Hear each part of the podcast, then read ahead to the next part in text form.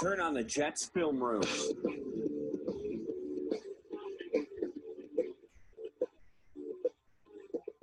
Starring Joe Blewett. He over pursues, needs to dive at the ankles, which he does sometimes too much. Providing you comprehensive film study on the New York Jets. Howell sees that the play side gap sort of clogged up. That was a really impressive play right there. That's that's like the little stuff you see on film. Turn on the Jets film room is now in session.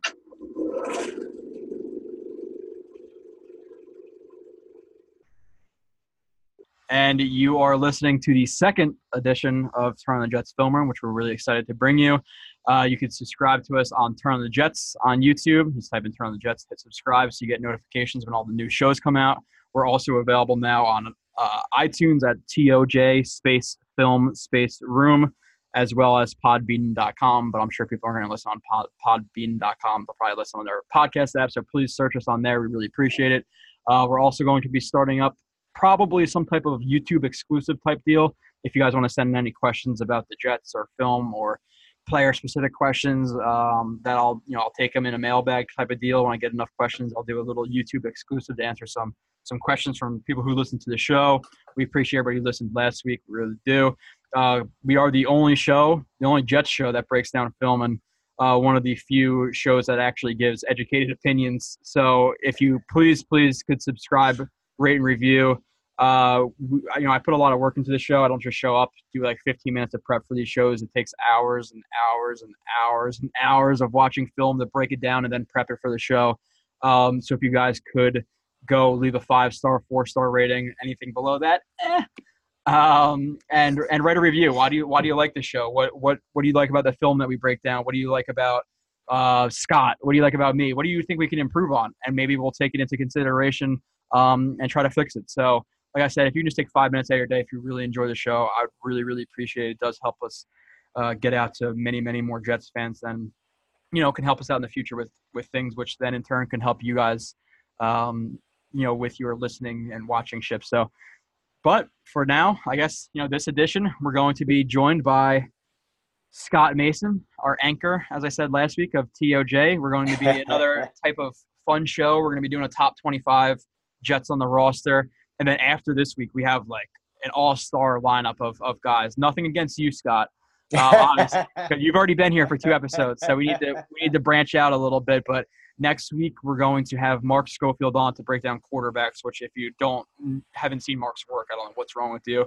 And then after that, we have a two-time defense or defensive player, not defensive player, two-time uh, Pro Bowler and defensive rookie of the year Erik McMillan coming on to break down film on the Jets secondary in total. And then the week after that, we have the Lions game, and then we're gonna do like a bonus episode where um, Marcus Coleman's gonna come on with his ex defensive Jets um, secondary player, and we're gonna be breaking down tight ends and wide receivers, guys he was covering. So we have three guys right in a row, bang, bang, bang, that are gonna be really exciting. But for uh, we're still obviously excited to be, uh, you know, hosted by the anchor here. So Scott, what's up, man? hey Joe, what's going on? Yeah, it's funny. I said I know what's gonna happen now we're gonna look at the the numbers after the next couple of shows with Mark and Erik and and, and Marcus, and then we're gonna look at it and say, oh, what was the common denominator with the rise in these numbers? Scott wasn't there, so. no, no, it's it, we we got solid numbers for last one. I was really excited for our our first episode, the numbers that we did get, especially on YouTube. Um, but you know, if you're just seeing us on YouTube, let's say you're going to the gym, you're going to, you know, you're driving your car, whatever, and you can't necessarily watch it and you don't feel like you know watching two hours of YouTube, you can obviously go to the like I said the, podcast app TOJ Film Room um, and find us there and subscribe. Every time a new episode comes out on on YouTube or on the podcast app, it's gonna pop up on your phone. It's gonna give you a notification. So um, we look for you know I look forward personally to getting some of the listeners back that I had when I did Jet Nation Radio. I also look forward to building a new type of brand with TOJ and, and attracting some people that haven't listened to the show before. So we're gonna have a ton of fun. We're to break down a ton of topics on the show, ton of film. Um, you're going to be able to go and talk to friends and uncles who think they know football and all this stuff, and bring up some things from the show, hopefully, and uh, and them a little bit. So it's going to be it's going to be a fun time. But like I said, we're going to do our top 25, Scott. We're going to start from 25 and work our way up. I did this last mm-hmm. year, and I worked my way down from or from one down to 25. But I feel like at the end, people might get a little bit bored. So I feel like if we work our way up, that's yeah. better. It's better. Yep. You know, it gives you Agreed. some, Agreed. some um, oh my God, you know, whatever Winters is at, whatever you know, who's going Yeah. to be above him. You know, so it's gonna be it's gonna be fun. So Scott, let's start off um, with you, and let's go Okay. to your 25 uh, best player. And, for this, like for the rankings, it's kind of Scott. Do you want to explain what we kind of have as like the parameters of what we're Yeah. kind of thinking in, in the rankings? Yeah, so you and I, I think we ranked it sort of similarly, but we might have looked at certain aspects a little bit differently. For me, I looked at it as we're heading into 2018, and if I was drafting a team strictly for this season, so it's not, oh, I'm picking this guy and hoping he's going to be good in five years or anything like that.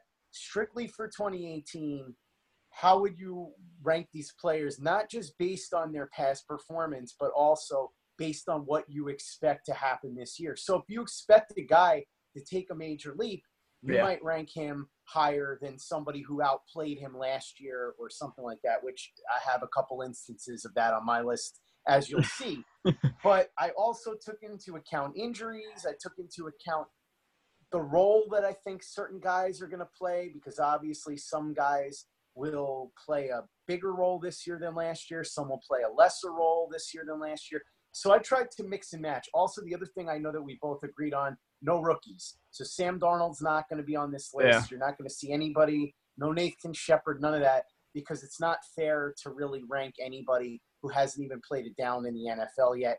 And for me, and I know you and I disagree with uh, on this, but that's fine. We both have different lists. I left Teddy Bridgewater off of my list because of the injury issue. Oh, yeah, It's one thing if a guy missed a year and he's on his way back, but Teddy's a guy that hasn't taken a snap in what is it now, two and a half years. So I left him off. Now that doesn't mean that it's bad that Joe may or may not have him on, but I'm kind of giving we- it away there, Scott. Well, no, I'm just saying because I don't know if you do or don't, but I do know that No, we no, talked about it beforehand, and you said that you were going to consider putting him on, and I said I wasn't. So I just wanted to lay that out. And so, with all of that said, man, I I almost didn't put this guy on the list, and he's a starter now, but I'm not convinced he will be even midway through the season, and that's Darron Lee, the inside linebacker, who is now in his going to be in his third season out of Ohio State. I got to be honest, Joe he's got some really intriguing athletic skills but beyond that he's just such an inconsistent player who has so much bad tape it bothers me to the point where i really did almost leave him off the list i'm hoping that with avery williamson who spoiler alert will appear on my list later on with him in there No now- way. yeah, shocking, right? With him Wow. in there now to kind of help out a little bit, and maybe with the pass defense a little improved, maybe Lee finds ways to make an impact in other ways. In fact, maybe they deploy him as a blitzer a little more often because of how quick he is. But yeah, he's got some really weak football instincts sometimes. They show up on film. And to be honest, not that this factored into my decision, but I don't like the fact that he's such a big talker for a guy who's done nothing in three seasons. It Yeah. just rubs me the wrong way. So Yeah, what was that Yeah. whole Twitter thing recently? I saw some Oh. people going crazy about that a little bit.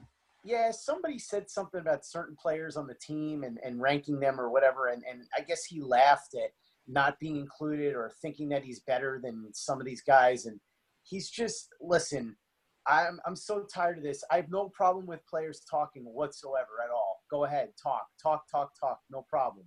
But if you're gonna talk, go out there and be good, play well. And if you're not gonna do that, then just don't talk. It's really it gets old fast, and with him it does. But I just I came this close to not putting him on the list, but I'm hoping, and maybe this is more wishful thinking, that they'll use him a little bit better and with different personnel that he'll have a slightly better impact this year.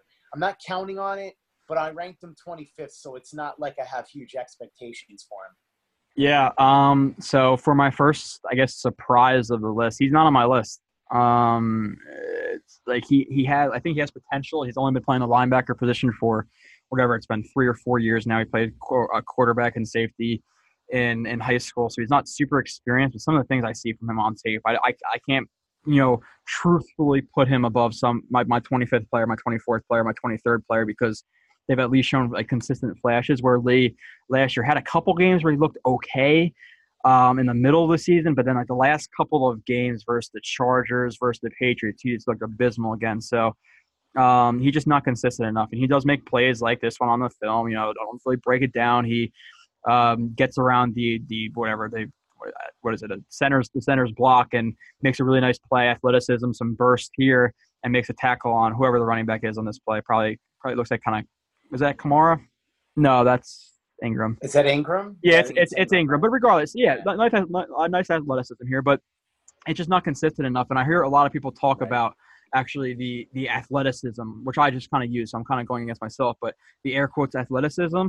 But his athleticism really only like ranges out to speed. He has really good speed, but how many times is- Sure. is, is he off balance, or does he fall, or is he not playing with a good base, or is he Well- is, is he taking off his feet? So That's more technique than anything else, I think, as far as bad form. I think as a straight up athlete, he's a really good athlete. But again, just being a really good athlete isn't enough when you get to the pro level. That's what we've seen with a lot of these guys. I mean, Vernon Gholston was one of the best athletes you'll ever see 6'4, 260, could run a, you know, what was it, a 4 5 40, strong as an ox. But his technique left him to the point where he was always constantly vulnerable. And I feel like that there's a lot of that with Lee. Yeah, so you know, like, I- and I kind of agree with you there, like athlete. But like I said, when I think of athlete, like and how people use it with Lee, I think they mean straight line speed. In terms of like bending a corner and making really like athletic plays in terms of balance and all that stuff, he's not really doesn't really that impress me that much. So Oh, I you know, agree, but I think there's a difference between athletic plays and being a great athlete, and I think that's kind of what I'm saying. But I, I agree with you. I think he just he has no idea how to properly use his athleticism to make athletic plays. Does that make sense?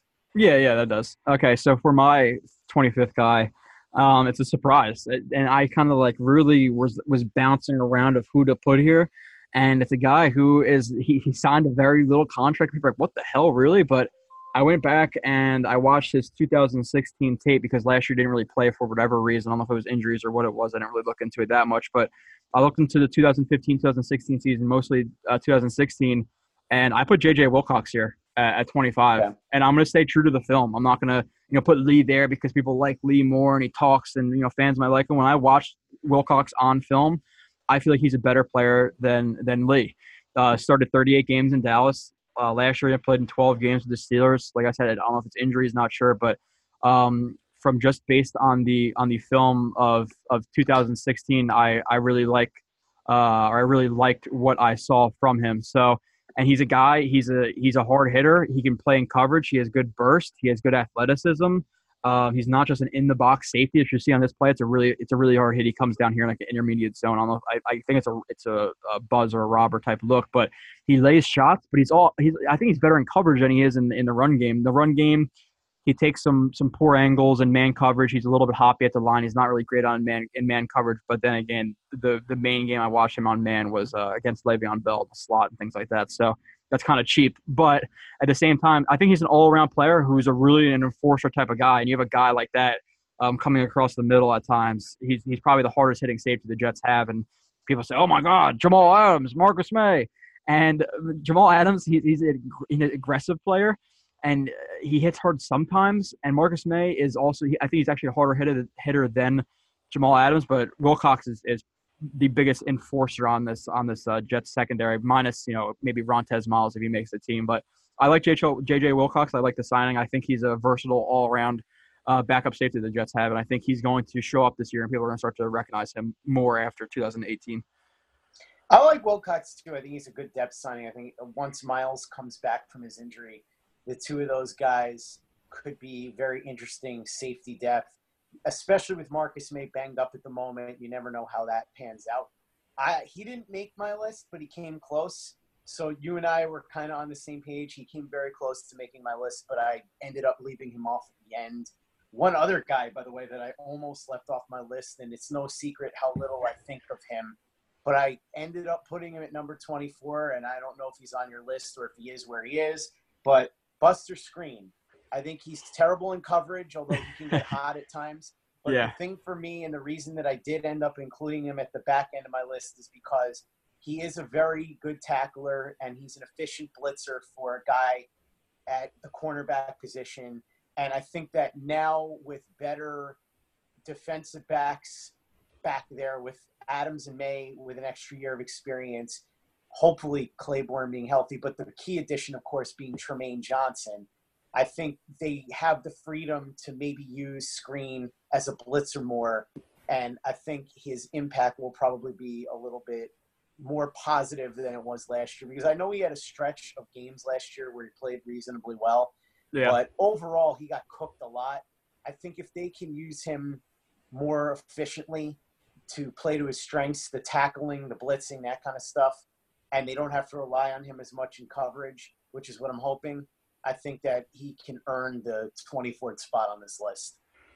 Yeah, and the thing about like him is like, yeah, he's and this is something that kind of goes unnoticed with with slot cornerbacks, and people just think, okay, yeah, they have to be small, they have to be shifty, they have to be able to flip their hips, um, and move really fluently. But slot corners are also really close to the the box, and a lot of runs go out there. Slot corners have to be able to tackle, um, and that's a thing where you, a lot of people are kind of just, oh, Parry Nickerson, really excited because you know Pro Football Focus put this number on him and that number on him. You also have to to account for those numbers, that completion percentage, whatever the frick the numbers are that people really like to, to look at and gloat over. Um, he's playing at Tulane, so he's not playing top competition. And I watched him. I was, from what I heard of him, I thought I was gonna be more impressed. Um, that's just my honest op- opinion of him. So I think Buster Skrine holds down that job this year. I do not think that Parry Nickerson's going to be ready for it. Maybe if he grows into that role in, in his second year, because um, as with you, Scott, I also I also put Skrine as my as my number uh, 24 guy. Oh wow! Okay. Yeah, yeah, t- yeah, exactly. So tw- he's 29 years old. He's last year of his deal, so I think he's going to play out this year. They'll see if Parry Nickerson steps up, but I don't think Parry Nickerson's the player to just okay. Uh, he's going to come in and, and play right away. He just he's he's he's not. Um, he's pretty raw at this point, and we'll get into a lot of that when obviously me and Erik McMillan do a show. But he is raw. He's opens his hips too soon. He's 175 pounds. He's not. A, he's a, he's a he's a willing tackler he's just not um, he's not big enough or strong enough to really take on a wide receivers, even if it's a slot receiver. A guy like Julian Edelman or an Amendola, whoever these you know you, t- you think of these little slot type receivers. You know Edelman's more than that. Um, they're going to wash him out. He's not even going to have a shot. So we, I saw it at Tulane against Division two and smaller schools. Uh, I don't know he's going to ha- uh, hang up in the NFL, especially in press coverage um, when receivers are trying to stack him or they're using their body to get off at the top of the route. I I don't know. Um, so we'll see with him. Just don't automatically assume that Parry Nickerson's going to slot in there because I, I don't I don't think he is. As you see in this play, the last play was a cover three. You see the really good you know bursts from from Buster Skrine, really good acceleration, and here uh, Mike Williams, who's what is his size? I don't know. He's pretty big. I know he's pretty big coming at Clemson. I mean, yeah, I think he was much- like six foot five or something like this. yeah, he's, he's much bigger than Skrine, and Skrine lays him out here. And actually, I think he actually hurt him on this play. Uh, Skrine is, I, like I said last week, I believe I said it last week. I think he's the pound for pound the strongest guy in the Jets, and and he makes a difference in, in the run game. Um, so he's he's below average, but there are games, and there were games last year. You have to be fair. Uh, I would say four, five, six games he actually played pretty damn well. So hopefully, um, with you know guys like uh, Trumaine Johnson coming in and uh, the safeties in their second year, he gets a little bit more help. Now the problem with his game that I noticed, I, I did watch the film a lot of it last week, is he opens up his hips way too much and relies on athleticism, which at just athleticism, the NFL is not going to get you far. So his technique, especially at the line and opening the hips and not challenging receivers' route stems, is really struggling. Um, but his athleticism is nice. Obviously, like I said, the the, uh, the strength and all that stuff. So he's my 24th uh, player too. Uh, hopefully he plays well this year, and then maybe the Jets re-sign him because you could do worse than Skrine in the slot. There are worse players, um, but he's still he's he's he shows that he's okay at times. But still, 24th isn't isn't uh, anything to gloat No. about. But let's go to 23, Scott. It is not an endorsement. So at 23, this is another guy that, like Lee, he's in my eyes a little bit underperformed. Although he was a late round draft pick, I believe he was picked in the fifth round. So I can't get too crazy about it. So far, he hasn't shown a lot. He's Uh-uh. kind of been below average, but I'm hoping that with the addition of Spencer Long, who spoiler alert will appear on this list later on, and with a healthier rest of the offensive line and Wesley Johnson gone, that maybe it'll elevate him a little bit. I'm hoping that again, this being his second year of being a full time starter. Of course, we're talking about Brandon Shell here. Uh, I struggle. I also have Brandon Shell at 23. That's that's good. Oh, how about that? Because he's another one I struggle with, like Darron Lee. Yeah. I don't think a lot of him yet, but I think that there's at least the possibility based on his traits and the fact that he looked okay at times in pass blocking situations last year. I, I think he has a chance to earn this ranking and maybe become a decent tackle, a decent tackle maybe, but I, I couldn't go any higher than this. Uh, it's funny that we see it the exact same way, number 23, because that's all I could do. I, I, he barely cracked my list based on what he's done, and I really kind of had to contort myself to have any expectations. But I think the best expectation for him, Joe, and I think you probably agree, if he can become at least not an embarrassing run blocker and a solid pass blocker, I think that's the best you could hope for from him. And again, having been a fifth round draft pick, if that's what it where it ends, then that's okay. But he's got some stuff to prove this year because I didn't like a lot of what I saw in 2017. Yeah, and I'll just read like some of my some of my notes on him because like I you know I do those those player reviews and I've done like 50 at this point watching people, so I forget some stuff. But you know, good length. I think he sets up his wangle, uh, his his wangles, his angles well in the run game. I think he's an accurate punch, decent kick slide. Um, he resets his hands quickly on count, you know, for his counter punch. He flashes quick hips at times, which, and like I said, I'll, we'll get more into this when I do the actual show. But on this play too, he's on he's on the right, and they're running a, a stunt here. It's a it's a TE stunt. Yeah, it's a, it's a, this is a TE stunt, and um, he might carry this D end a little bit too far inside. I like to see him pass it off a little bit sooner.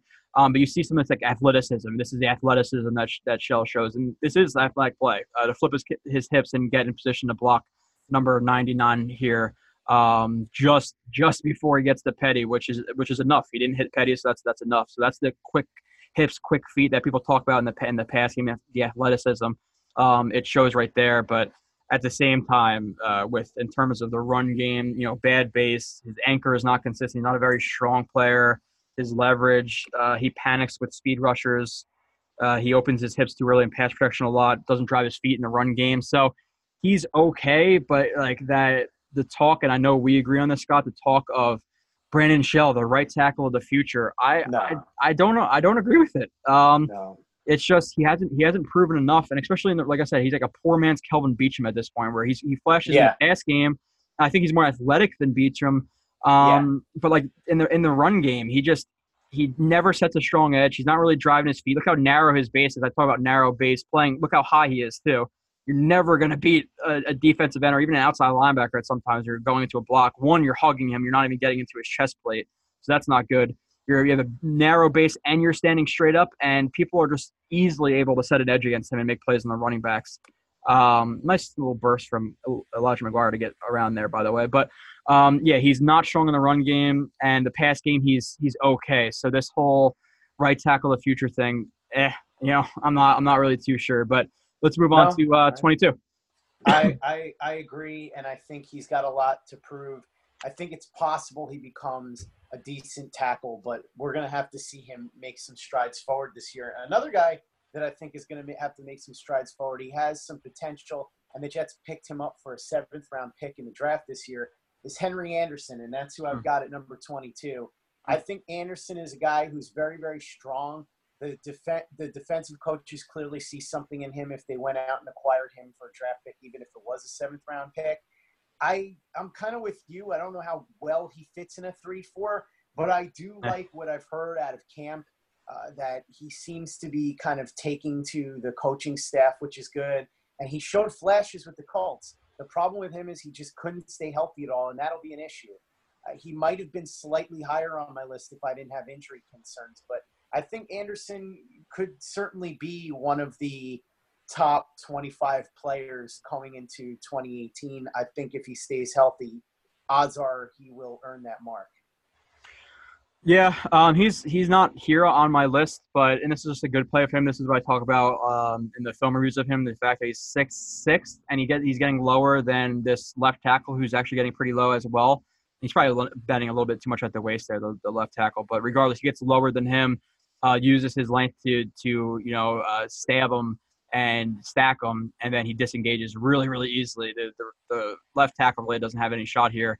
And then he shows another good thing about him, and I think like a, like a a trend on the Jets defense is that they have players who really are going to try hard and give a lot of effort. And you see that the effort on this play where a lot of guys, oh, you know, the running back passed me. I'm just going to kind of lollygag. And he's going full sprint and he gets in on the tackle on, on Aubrey. So I like to see that from um, from him there. But he's he's not on you know at this point on my list. My so this is the 22nd player. My 22nd player is is Terrelle Pryor. Um, Okay. I watched his film the other day. Uh, like I said, preparing for that show with uh, Marcus Coleman, NFL player, breaking down film. What's gonna be better than that? It's gonna be really fun. Um, Mhm. to do that show with him. He now 29 years old. Last year, only had 20 receptions for 240 yards, one touchdown. He battled injuries, but with the Browns, 77 receptions, thousand and seven yards, four touchdowns. Now I watched both the I watched a game or two of the 2016 year, year with the Browns, and I watched uh, some games with the Redskins as well. And I really don't like minus some maybe a little bit of injury problems. I don't really think there was too much too many big differences in his game. I think the fact that the Redskins had a little bit more talent on offense with guys like Reed and and Crowder and Thompson, I think he was targeted less. With the, I, I'm, I would be curious to see the, the targets that he got with uh, with the Browns. I think with the Browns, he just he just got uh, targeted more, and he doesn't really show like. Yeah, he has height and weight, but his hands aren't aren't that good. He doesn't run No. clean routes really um, at all. I, I was not I was not impressed when I was when I was watching him. So um, he's he's my number. I'm gonna try to find some film on him here, but he was he's my number, you know, 22. So what are your thoughts on him? I know you said you didn't put him on your list. Yeah, no, he's not on my list. I thought about it, but he, like you said, Joe, he's a height, weight, speed guy. And here's my problem with Pryor. He had a nice stretch in Cleveland for what eight to ten games, but he was getting targeted a lot. And I think a lot of these guys didn't really know how to cover him. I mean, I think with Jets fans, what sticks out to them is the Darrelle Revis thing, where he just cooked Darrelle Revis all afternoon when the Jets played the Browns that year. Yeah. But if you look at what he did in uh, in other times, you know, he he would flash and make a big play or two, and then kind of be quiet the rest of the way. He was a pain in the butt to the point where his teammates all hated his guts in Cleveland. and in fact, many of them went on the record. It wasn't even like, oh, this guy told me privately. Like they would go on the record and say how much they didn't like him. I lived in the DC area last year, and he wasn't good even when he was healthy. To the point where he, he couldn't get on the field. He caused problems again to the point where he had to uh, apologize to the locker room. And I'll be honest, man, he's banged up again now. From everything I hear, they're hoping he's going to be healthy, but I just don't have any hopes for him, and I'm not 100% certain he's making this team. The wide receiver corps is the deepest unit they have. Now, again, I'm not sitting here saying that it's the greatest wide receiver corps in the league or anything like that, but they have a deep corps of good receivers, and I'm not 100% convinced that he's going to make this team, especially if Chad Hansen takes a step forward this year, which I think he probably will. And so I Yeah, and- just I didn't put him on the list. And Scott, not even not even Hansen. I think Hansen might might outrep him uh, outrep him this year. But how much do guys like Ar- uh, Andre Roberts and Ardarius Stewart show? Do you really want to cut Sure. Ardarius Stewart, who might have some you know YAC ability, um, for a guy like Pryor, who's 29 years old? And for I, you know, I, I told you before I had to drag and drop all the files from my hard drive into my computer, and apparently I didn't do it for Pryor, so I missed him. Um, but I do have film on him. And for like my notes for what I put when I'm watching his game, I'm gonna watch him more. The only strengths I have listed is side speed and some YAC ability. Yeah. Um, for weakness, he comes into his routes high, doesn't sell his drive phase, he doesn't drop his hips when breaking out of his routes, doesn't attack defensive backs leverage, doesn't attack the ball, runs lazy routes, uh, lazy in run blocking, no explosion out of route breaks, rarely changes his release up, doesn't stack the wide receivers uh, when trying to get deep.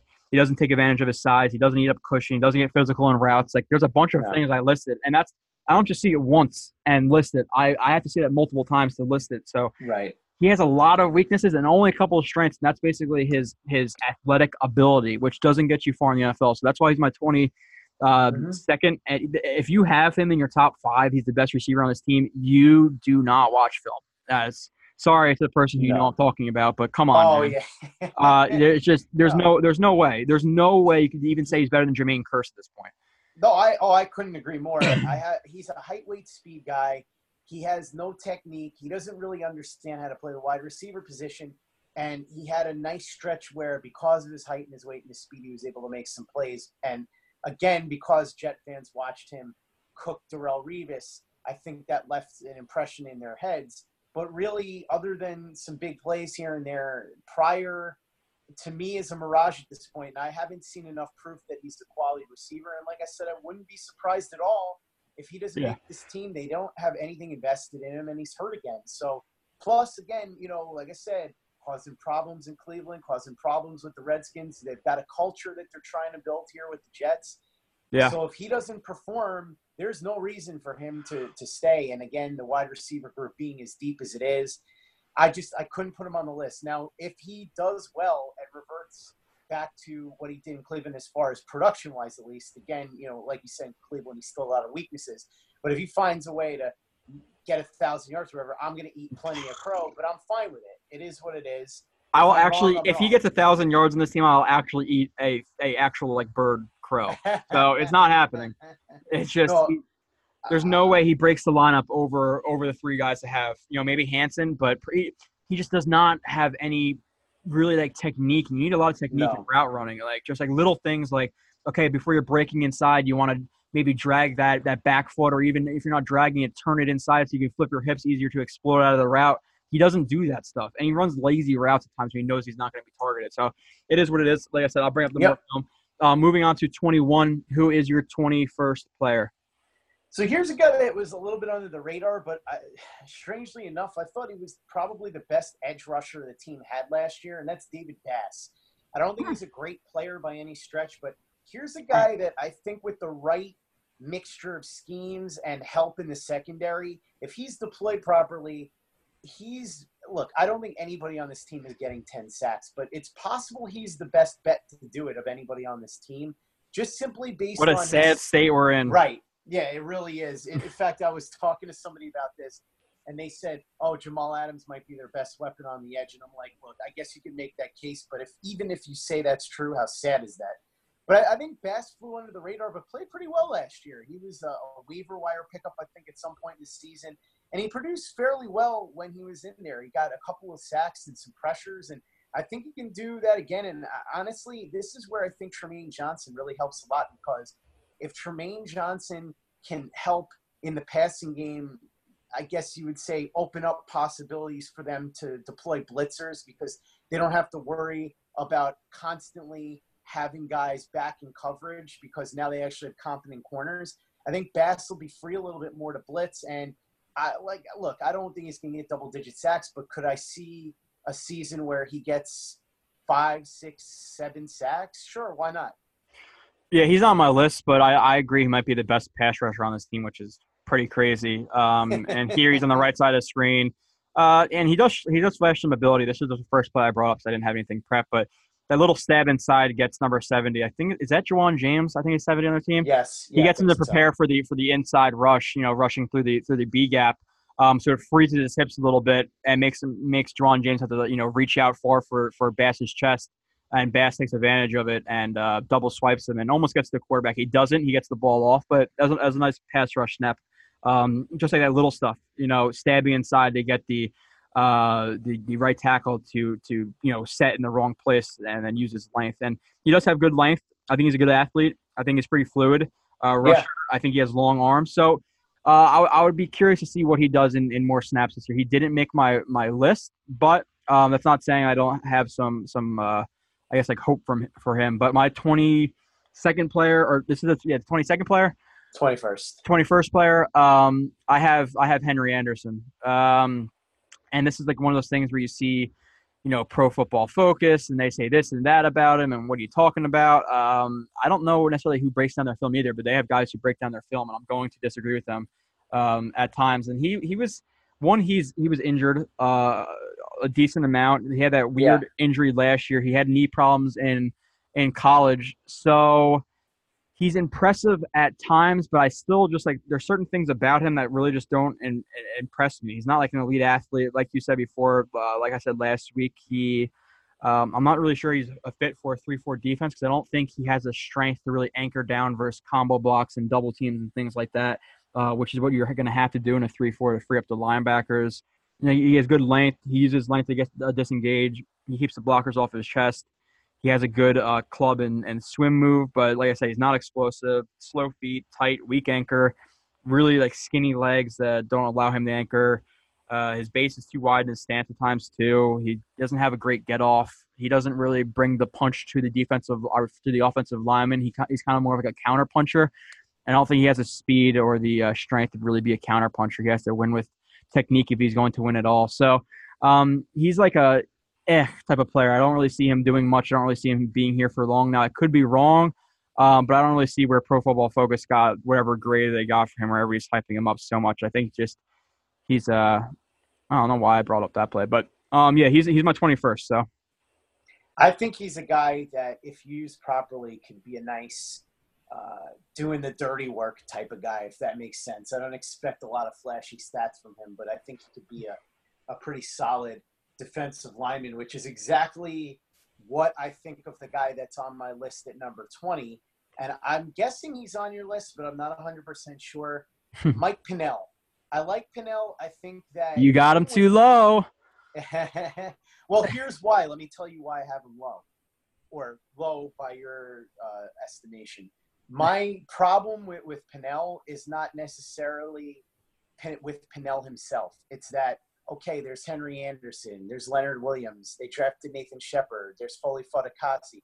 I wonder how much opportunity he's going to get as far as the rotation, and that was the only reason that I dropped him a little bit. But just based on performance, he didn't play a lot early on, and then he started to get his opportunities. I mean, we remember that one game where I think he got flagged like six times in one game, but he's a really solid defensive lineman. There's nothing he does incredibly well, but there's also nothing that he's really, really bad at. He can do a little bit of everything, and I think he could be a very solid piece for this defense and the defensive line. Again, the only reason that he's at number 20 instead of higher on this list is because that defensive line is kind of clogged. Not with, eh, you know, look, I'm not going to sit here and tell you that they have a thousand all pros on this defensive line.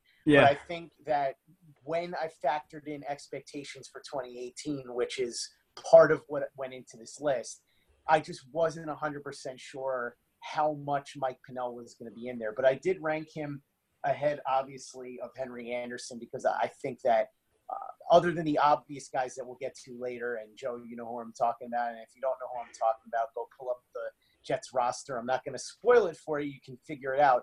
But I think other than those guys, Pennel has a chance to be a very solid contributor. Strong, pretty solid athlete, good in the run game. Not an amazing pass rush or anything, but he No. can get some heat on the QB from time to time. And so I, I think he could be a, a solid player, and I have him at number 20. Yeah, I'll talk about Pennel when I talk about where he deserves to be on this list, which is farther up. So I'll touch on that in a little bit, Scott. Um, but just going, and I just wanted to show this really quick about like Henry, Henry Anderson. I'll go to my next player, but uh, here he is the the four tech, and I'm not really going to break it down like too too much, but he's getting he's it's a counter run, and he he's getting blocked out of the play by a tight end. It, you know, it's just and and you're going to be able to anchor down versus you know a tray block or whatever it may be. Um, in a three-four, when you have to really, you know, anchor down, like I said, free up those linebackers, it's just and his foot frees a lot on contact. Like I said, look at the base is way too wide. One, um, and he his foot, like I said, he doesn't bring the punch to the offensive lineman. This this case, a tight end, and he just freezes up. Um, so he's just, uh, I'm, I'm very, I'm very not, I'm not too high on him to be honest. It's it's just an okay signing, but like, or not signing, sorry, okay trade. I think it's a good trade for a seventh, but I don't think he's gonna be much more than uh, you know, a rotational type guy. Maybe like a, yeah, you know, maybe a little bit better, like a ledger doozable type of uh, player. You're not Yeah, the same player, but I'm just saying like the impact that they have. but first Um, round pick, that's not a bad gamble. No, no, it's not, and especially when you have uncertainty with the guys coming in, because you know, no matter how much you like um, Shepherd and and you know Fatukasi, you don't really know what they're going to be. And and Fatukasi, Sure. I think, is more is more of like a three tech interior run stuffing type guy, where I think Shepherd could play five. Um, but it's, and I'll, I'll touch on Pennel in a little bit how they're all different. But uh, like I said, I think Shepherd's the the, the five tech. Fatukasi is more like the three tech. Um, he's a little bit bigger. Uh, he's not as athletic, but he's a little bit more powerful than Shepherd is. But we're Sure. not we're not ranking them. But for my twentieth guy, um, I believe that yeah, that's where we are. We're at. Yep. I I have uh, Josh McCown. Um, Ah, okay. Okay. So did, did you put him in your list at all or no? He is. Yes, he's. I have him a little bit higher than you. Okay, bit. yeah, it's just my expectations. Like, listen, last year, yeah, he was good, and I got an hour actually argument with Fahey last year, and I ranked McCown at like whatever I did. And he's like, "Oh my god, he's not even a good backup." I'm like, "Dude, he's a great backup, trust me." And uh, Oh he, yeah. Well, there's a and he- reason he's been in the league this long. You don't last this long in the league if you're not a good backup. he's 39 years old, so he dropped a little bit because of his age, and he probably bounce back or, or drop back down to earth a little bit if he does play this year. But 67.3 completion percentage is impressive, almost 3,000 yards, 18 touchdowns, nine intercep- or nine interceptions. It's a pretty, it's a, it's a decent year. So he had a decent year at the Jets. I'm just expecting him to drop back down a little bit. But at the same time, maybe not. The Jets have more weapons. Maybe the offensive line will be a little bit better. Um, maybe they'll have a little bit of a semblance of a running game, which they didn't have last year. So he is my um my my my 20th player and we talked about it a lot last week i'll talk about it a lot with, with schofield he recognizes coverages pre-snap post-snap he struggles a little bit but like even on this play it's nothing big but the snap is a little bit low he doesn't really look it in which he should look it in um but he knows a slant is on the um on the boundary side here and he you know drops the ball hitches really quickly towards the slant gets he has good uh, mechanics there at least as good as mechanics you can have when in that situation and he hits the slant. It's a little bit low, but he's still splitting uh, two defenders uh, who are relatively close, and they didn't get the first down here. They're a little bit short, um, but still, it's like a nice veteran play like to see. He knows where his guys are going to be and gets rid of the ball, doesn't panic. So I, I like to see that, and he is my, you know, that's why he's my 20th player. So Yeah. No, I, I agree with a lot of that analysis, and I'll reveal where he is on my list in a little bit. But that's a dun dun me, uh, dun, dun. But I think that to me is a very good description of what Josh McCown is, and it's the reason why. If he's your starter, it's not the greatest thing in the world. But if he's No. your backup, you're in good hands because he's a guy that if you need him to start a handful of games, he's ideal for that. Uh, if you need him to start an entire season, well, you know, you're going to get what you're going to get. But that's why he's lasted in the league so long. And I think being a good backup quarterback and spot starter is something that's very undervalued by the casual fan. I don't think it's undervalued by teams at all. I think they realize how important it is. But I think it's very undervalued by the casual fan because remember, and I'm going to make an old man reference here. I remember the Jets for years had Pat Ryan as their backup, and he was such a reliable hand. And you can talk to Erik about this when you have him on a little bit. Maybe not during the show because it won't have anything to do with the D backs, but you can talk to him off the air. But Pat was a super reliable guy to have there because if Ken O'Brien or Richard Todd got hurt or they were struggling, whatever, you could go to Pat, and Pat wasn't going to win you games, but he wasn't going to lose them for you either. And that's kind of the way that I feel about Josh McCown. But one guy that McCown threw to a little bit last year, but kind of sparingly, and I expect much bigger things from him this year. I think I'm higher on him than some people are. Is Chad Hansen? I have him at number 19. And again, based on past performance, that may seem a little high, but this is more based Mhm. on what I expect from him this season. I uh, mentioned before, I think he's going to leapfrog Terrelle Pryor on the depth chart, and I wouldn't be 100% surprised if he leapfrogs Kearse at some point too. In fact, uh, I have it on pretty good authority that there are other people close to the situation who wouldn't be shocked if that were to happen either.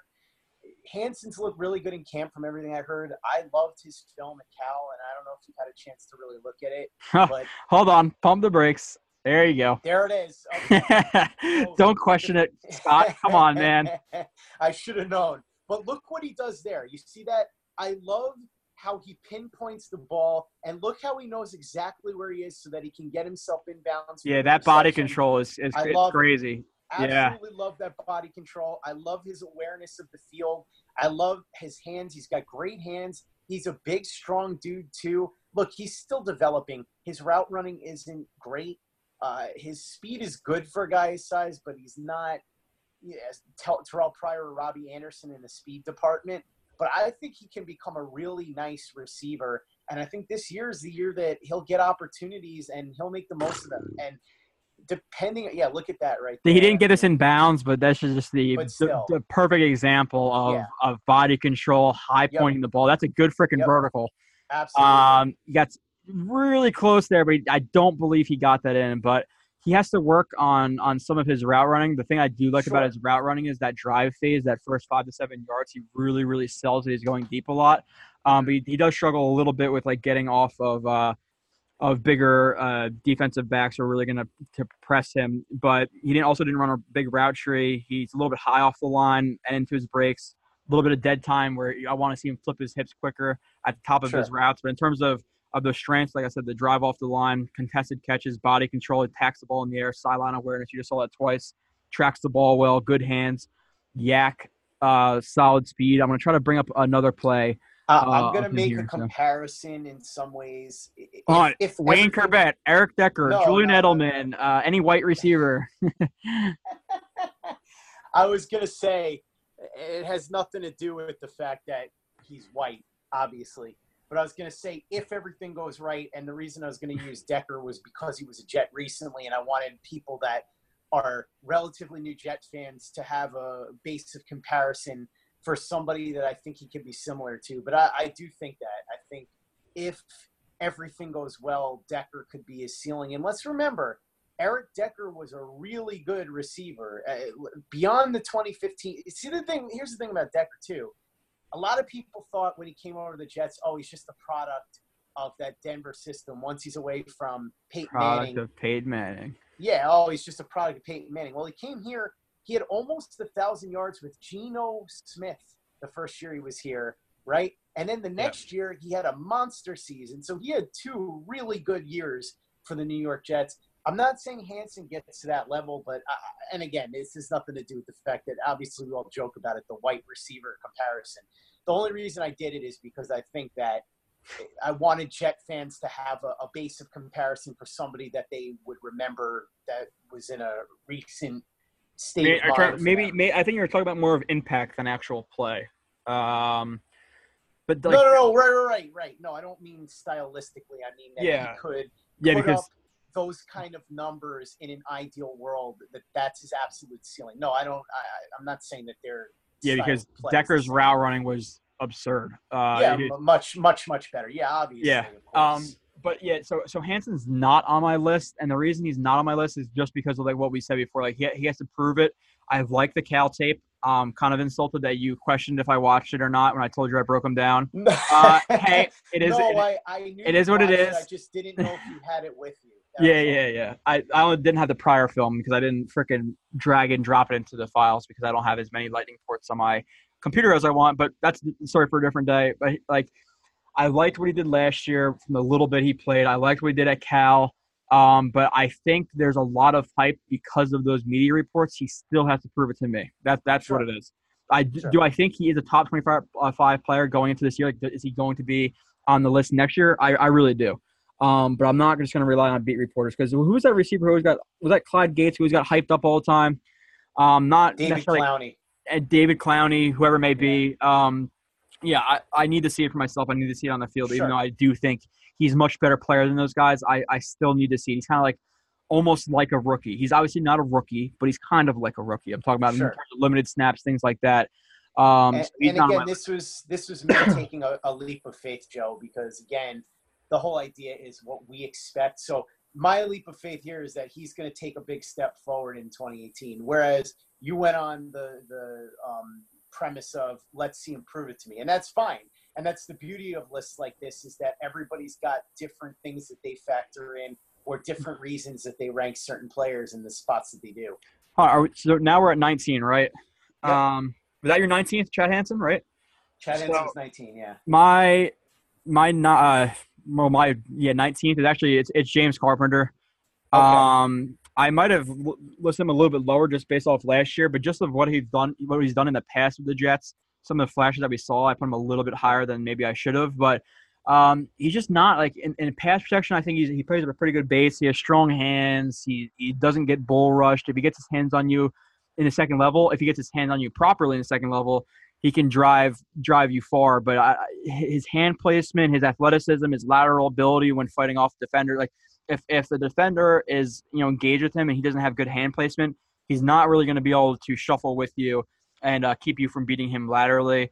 Also in the second level, like like here, um, which this is just a a lead zone, uh, lead zone because they're leaving that even though it's a it's a it's a safety. So like usually if it's if it's a safety who's like overhanging here and they leave him unblocked uh, on a zone play, it's a boss zone. But because he's playing a linebacker, I'll, I'll just call it a lead zone. so they're specifically going to leave him um, unblocked for for Thomas to uh, to come in here and block. And Thomas, I'll talk about him a little bit, but that he, he's bending at the waist there, which I don't necessarily love, and he doesn't really finish his blocks. But um, Carpenter tends to struggle with guys on like on uh, you know lateral movement. It's because of that hug. It's not it's not really a great example here because he uh, he does block him, but it's just you know example he, he, he hugs in the run game. I don't really like he doesn't have good hand placement, but um, he's he's a decent player. Uh, I'm I'm kind of going to give him like a little bit of a, a nod up because uh, maybe he'll bounce back. But I just don't think he's going to be a fit uh, for an outside zone running scheme that Rick uh, Dennison is going to bring. Because inside zone you have to move a lot, outside zone you have to move even more and have even more lateral ability. So, eh. But you know he's my 19th, so. That's funny you say that, Joe, because I have him at 18. So perfect transition there. I had him one spot higher. Uh, based on last year, I wouldn't have had him on the list. The reason I did is because he had two solid years for the Jets before, like you said. Yep. And I'm hoping that he can, or I should say, I'm hopeful that he can bounce back. I think Dennison is going to be smart enough to try and figure out ways to better use him than what happened last year, where he was just absolutely terrible in the schemes that uh, under um, uh, under John Morton. I think that Carpenter is a weird case because he doesn't make a lot of money, but he also wasn't great last year, but he was good enough the previous two years that you don't really want to cut him because then you have to replace him. And so this is going to be a big year for him because I think even though he doesn't make a ton of money, he won't be back if he doesn't produce this season. And like you said, there's stuff to like about him. When he's in the right scheme, he can use his strength, but his movement is not great. Uh, there are people that want to pin it on Wesley Johnson, but Joe, you've showed the film a million times. There what does this play have to do with Wesley Johnson? Well, that, that's exactly what I was about to say.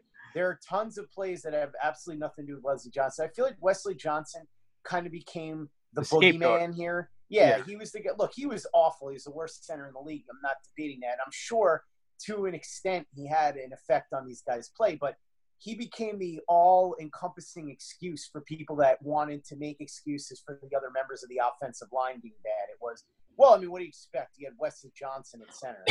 And, yeah. you know, at a certain point, it's not just Wesley Johnson's fault. So, yes, Carpenter was terrible last year, but I'm going based on the previous two years and the fact that I think that Dennison will be smart enough to figure out ways to more creatively use Carpenter in his scheme. Whether that means yeah. mixing up the different schemes and plays, we'll see. But I, I, think he has a chance to, at the very least, earn the 18th spot on this list. Yeah, it's a possibility, but an outside zone is an outside zone. There's really not much you could do yeah. to an outside zone. So maybe yeah. let's say run more gap or man type schemes uh, just to. Well, that, that's what I meant is that he might mix it up a little. Bit. But then more. again, but my problem with Dennison is, and a lot of things I heard from Bills fans is that the Bills were really successful in 2016, uh, and then he basically just abandoned all that for his outside zone scheme that he didn't want to change. So I don't really know mm-hmm. if he's going to do that, but like here, well, and it's and it's both the guards here. Like you, you got to shield off the uh, you got to shield off on the on the backside of this play.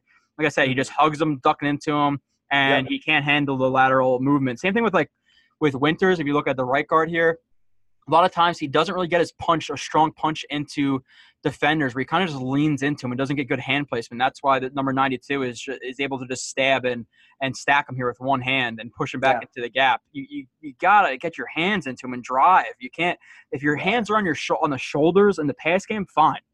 If your pads if your heads are on the on the shoulders on the outside of the shoulder pads.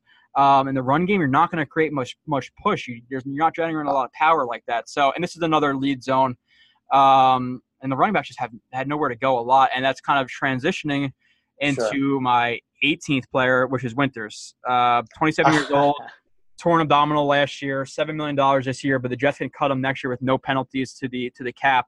Um, mm-hmm. He played, you know, well at some points last year, um, but but he just he's way too inconsistent. I think he could be a below average, like decent type of uh, of guard, but he just really doesn't in, impress me too much. So I guess uh, is is Winters the ne- the guy on, on your list next? Yeah, that's why I chuckled a little bit because he's number 17. A lot of the same stuff you said. I think he was hurt last year, so obviously he played really, really poorly. It, it's weird with him. I think when he's healthy and firing all cylinders and in the right scheme, he can be an average guard to if if everything uh, all right he can be an average guard if everything's which look there's No, I'm laughing at this play that's on. If you're not watching on YouTube, like I said, you know, all power to you. I appreciate you listening on the podcast, but like, I don't know if he's trying to pass this off to Wesley Johnson here, but this was like, right. look, what?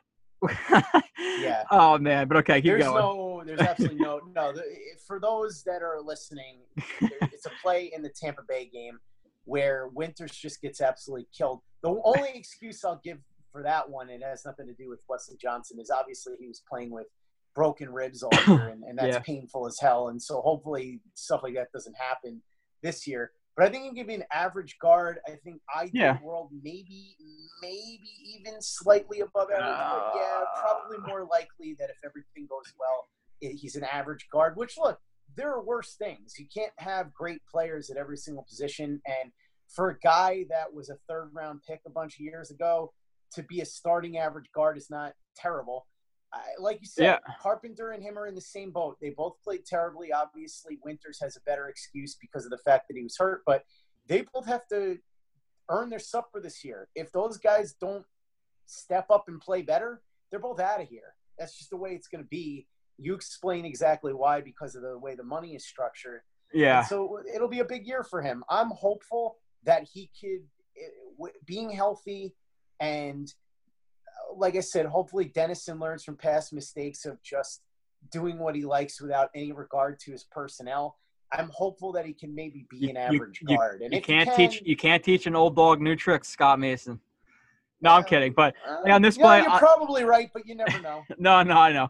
Um, Well, I thought that was an age reference towards me, but yeah, I got you. no, it, I know Dennison's a little bit older, but No, no, and, and and he and he and like he flashes he actually has i think he's like 300 like 25 330 pounds so winters actually does have some good athletic ability for a um, guy that big he does have some pretty quick hips and quick feet even though his feet his footwork is a little bit clunky at times um but like on this play like it, this is a this is an et stunt not a te stunt and um he recognizes that is this i think jarrett's number 97 on on on their team uh I think so, yeah. yeah, he's a he's a he's a two eye tech. I'll call him two eye tech, and he recognizes like the hesitation here and knows the stunt's coming. You can see as soon as he starts to hesitate, he flashes his eyes to the outside here, um, into the B gap, and he picks up the stunt, the, you know, the stunner, and he tosses him to the ground. So he flashes some ability, and that's why he's, he's higher than uh, Carpenter on mine because one, he's younger. He's uh, Right. Is he 27? 27 years he's old. 27, yeah. Yeah. Um. So I think he has more ability. I think the injuries didn't help him last year. I think he's below average or the chance to be average. Where I think Carpenter's kind of he's done after this year. I don't really think he's gonna be back. And the Jets have a lot to address that offensive line. Left Oh, yeah, tackle. question. Uh, he, yeah, left tackle, maybe right tackle, uh, potentially left guard, even center if Long's not healthy. So they have a lot to, to work on in that in that position. But we'll see where they go.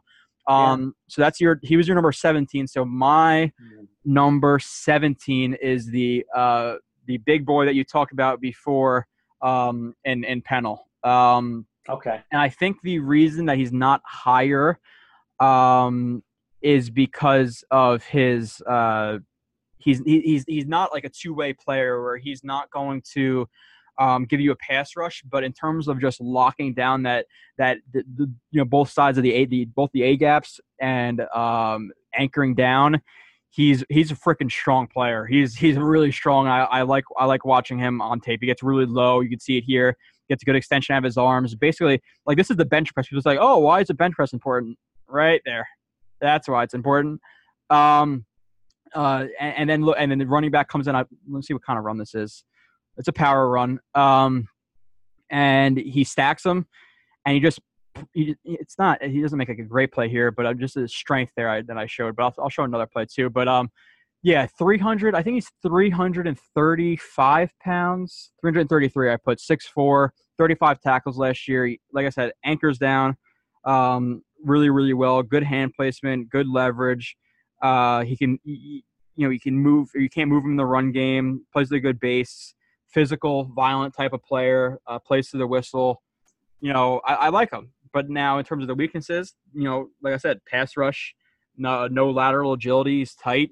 He lacks pass rush moves. It's just it is what it is. He's he's like a he's a nose tackle. You're gonna put on running downs. So that's why he's he's uh he's lower on my list than I think he, he kind of should be, um, just because he's a one way player. So Yeah, uh, like I said, my main concern with him and why I have him a little bit lower than you is because I just wonder, with this line being as crowded as it is, how much opportunity. Uh, yeah, so that's what I wanted to address. Um, so McLendon is like a one through three tech. I think he's more of like a three. I, I think McLendon's almost like a three tech in a in a four three. That's what he looks Mhm. like to me. That's how he plays. Uh, Fatukasi is not a nose tackle to me necessarily. I think he could be. I think he could grow into it. Not this year though. I think he needs some, more- some more technique work to be able to anchor down um, versus you know guards and centers in the middle of, of the of the line. Um, so I think he's more of like a three tech, and then Fatukasi, uh, not sorry, not Fatukasi. I think Shepherd's like a three to five tech. I don't think he's he should be a nose. Um, so I think he's really the only true nose they have on the roster. So I think in terms of running downs, he's he's he's going to get um, a lot of the reps there at, at the one and zero tech. Where McLendon will get a lot of them too, but um, and both of them actually in this play just stacking Well, that's what I say. I expect McLendon to get a ton of reps in the running game. Yeah, yeah, but um, look at both and both of them too on this play. Like I said, McLendon on the edge there gets the gets the extension, looks in the backfield, just easily just sheds. And then same thing with with Pennel. Like I said, that's that good base, good bend. Look how low he is. He's six five Yeah. or six four. He's under he's under the the guard's pads, or is that the guard? It's yeah, it's it's the uh the right guard stacking, and then he's looking where the running back is going, sheds him easily. Just like he he, he tosses him like a dog um, and makes a tackle. He's freaking strong. And when you're when you're strong and you play with a good ba- base and good hand placement, um, there's not much more you can ask for in the run game. So Pennel is super super impressive in the run game. I really really like his game, but like I said, he's just not a player who's he's, like a, he's not a player who's going to get you five sacks. He's just going to get you No. a bunch of run No. stuff. So He'll do a lot of the dirty work. Yeah, yeah, exactly. So uh, moving on though, Scott, who is your what are we at? We are at Number 16. Sixteen. Yep. Yep. So at number 16, you had him a little bit lower than I did. I have McCown. I, I'm not Right. sure how much he's going to play this year. I think there's a decent chance he plays a handful of games. But I also think, like I said, having a guy like that as your backup quarterback is a valuable commodity, especially when you have a young rookie at the helm. Having somebody with all that experience and also somebody who can start games and get you by in the NFL in 2018 is, Yeah. uh, like I said, very undervalued. So that's why I have him there. Uh, Not really much more to it. I don't think he's a great player by any stretch, but I think on this particular roster, he's probably you know middle of the pack somewhere around there. Yeah, he was I think my twentieth player, but um, yeah. So for my sixteenth, um, I have Teddy Bridgewater, and I and I know that you know the injuries and all that stuff, but I think just because of potential, maybe he should be seventeen below um Pennel, but yeah, he's my sixteenth player. I think that potential, um, what he showed with the Vikings in in 2015. Uh, under what is that Norv Turner? But they ran an. I know I'm going to talk about this with, with Schofield. I know it. Um, they ran an Air Coryell system, which is more like five to seven step drops, more deeper type uh, concepts, NC- NCA concepts and Yankee concepts and uh, crease concepts, like things like that, where it takes more of a, of a drop back. He didn't have a strong offensive line, one. So you're doing five to seven step drops. You needed a strong offensive line to be able to hold their blocks for that long. And number two, he didn't have that strong of an arm. So it just didn't make sense for him in that offense. I think he still performed pretty well. 25 years old. Um, in that 2015 season, he had 300, 200, uh, 3,200 yards, 65 completion percentage, 14 touchdowns, nine picks. Um, but I, so I, but I like him. You know, uh, decent mechanics, smooth drop back, touch accuracy.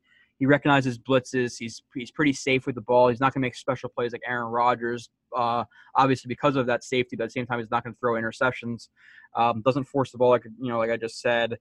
Throw on the run, leads the receivers away from from contact, things like that. So he, I, I, like I like his game. Um, I it kind of felt weird to keep him off this list just because of that of that potential. And here, like just this is just timing. You're seeing, and if you're looking at the uh, top of the screen here, um, the cornerback starts to bail. Bridgewater sees that the quarterback uh, cornerback is bailing, and he and he throws and he throws the ball uh, right as the you know, not actually not not right as the uh, receiver is breaking. He actually throws it before the break, and if you're throwing the ball, if you're the receiver and you could see the quarterback throwing the ball, he threw it too late. Basically, as soon as he turns around, the ball is there, and he throws the ball like like this, floats it up. You know, really nothing, no, no whip on it because he knows that this cornerback is bailing. So you see bail coverage. Um, and he hits the the receiver with good timing. So he's a smart player. So I, I put him Yeah. at 16. Well, I agree. I think one, hi hi probably his best trait is his intelligence as a quarterback. I like Bridgewater a lot. I thought it was a, a good signing, but the reason I don't have him on the list, like I said, is because he hasn't taken a Mhm. snap in two and a half years, and Yeah. I just couldn't do it. But yeah, based on talent alone, no question, and even past production, he was a guy that that was solid to good with the Vikings, and we were expecting that big step forward the following year, and then obviously the injury happened, and that stopped that in its tracks. But hopefully, he plays well enough in camp and in the preseason to either make the Jets think twice or to entice another team. Into Get me, get me Dante Fowler. Yes, let's, let's do it. Uh, so moving then on. maybe David Bass won't be the best pass rusher on this roster. yeah. Uh, but moving along to number 15, though, Yeah. is another guy that I think had a bigger impact than some people expected last year. I think he'll probably have lower impact this year, but just he's that steady, reliable presence in the passing game, and that's Jermaine Kearse. I think that Kearse is a guy that you can always rely upon to get you productive uh, catches, productive yards, move the chains a little bit. I thought he was the most consistent guy with the Jets last year. I know that Anderson was the more dynamic one and the guy that was making the big plays, but Kearse was there in a lot of situations, third downs and keys like that. Uh, I expect him to put up weaker numbers this year just because I think with a Enunwa back and with uh, perhaps Hansen taking a step forward, he won't get as many targets. But look, he's a good, capable, solid receiver.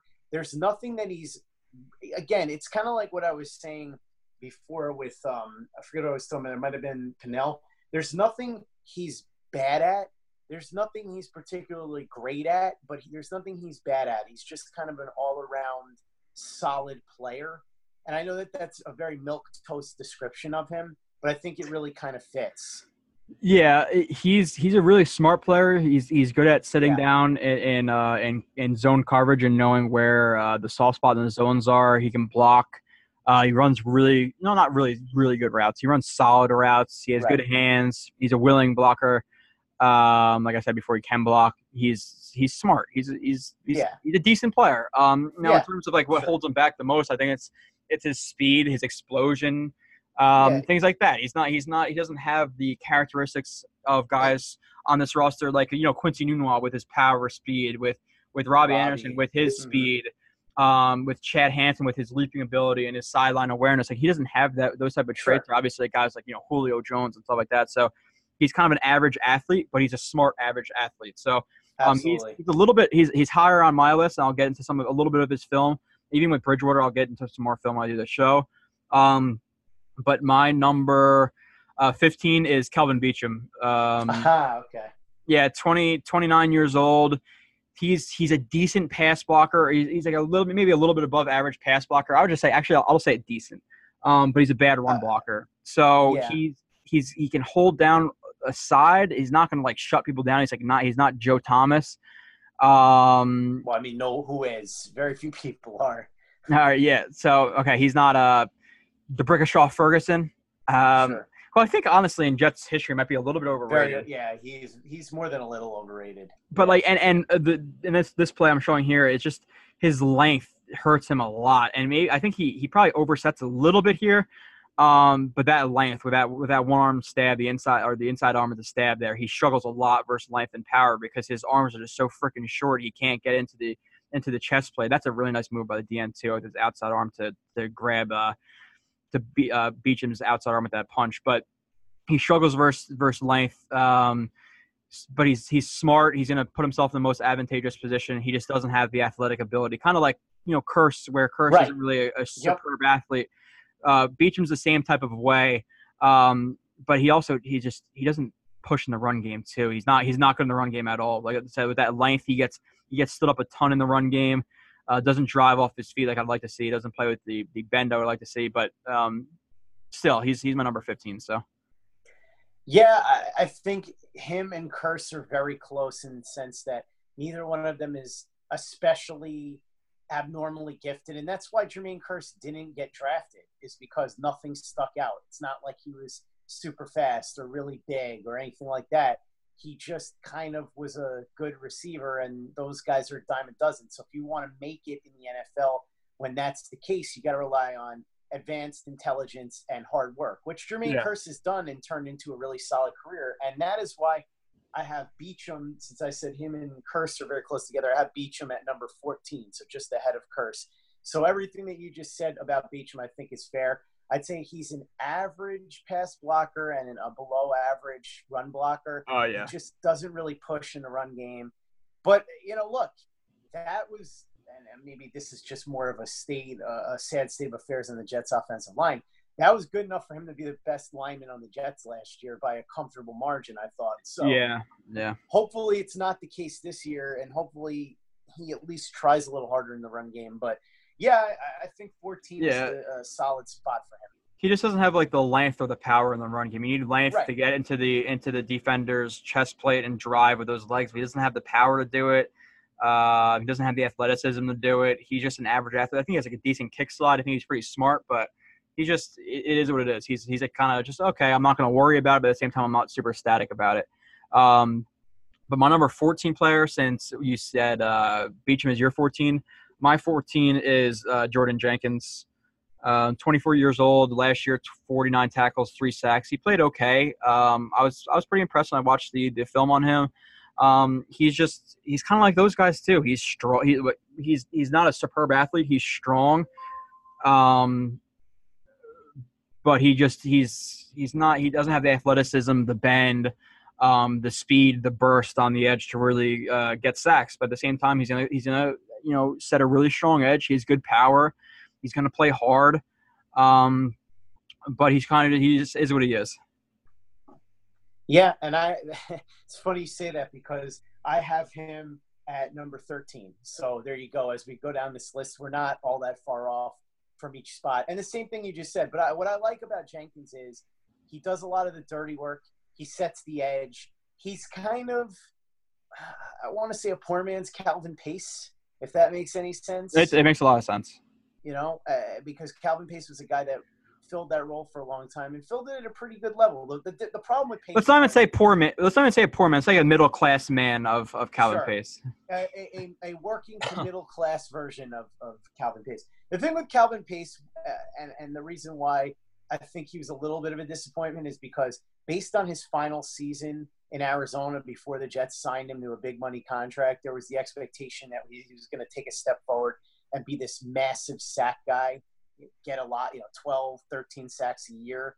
And that just never materialized. But he had a nice career as an edge setter and, and gave the Jets some solid seasons. And I think Jenkins has the opportunity to be that guy. Now, the problem for the Jets is going to be, as we said, at the moment, barring a trade for Dante Fowler or something like that, the best pass rusher on this team is probably David Bass. So Jenkins is not going to be able to, I guess, let's put it this way it's a lot easier to set the edge comfortably and to fill that role eh, when you have somebody who's a big time pass rusher on the other side of you because it makes it so much easier. So he does a lot of the dirty work the same way that a lot of these other guys do that we were talking about, like Kearse and Beachum.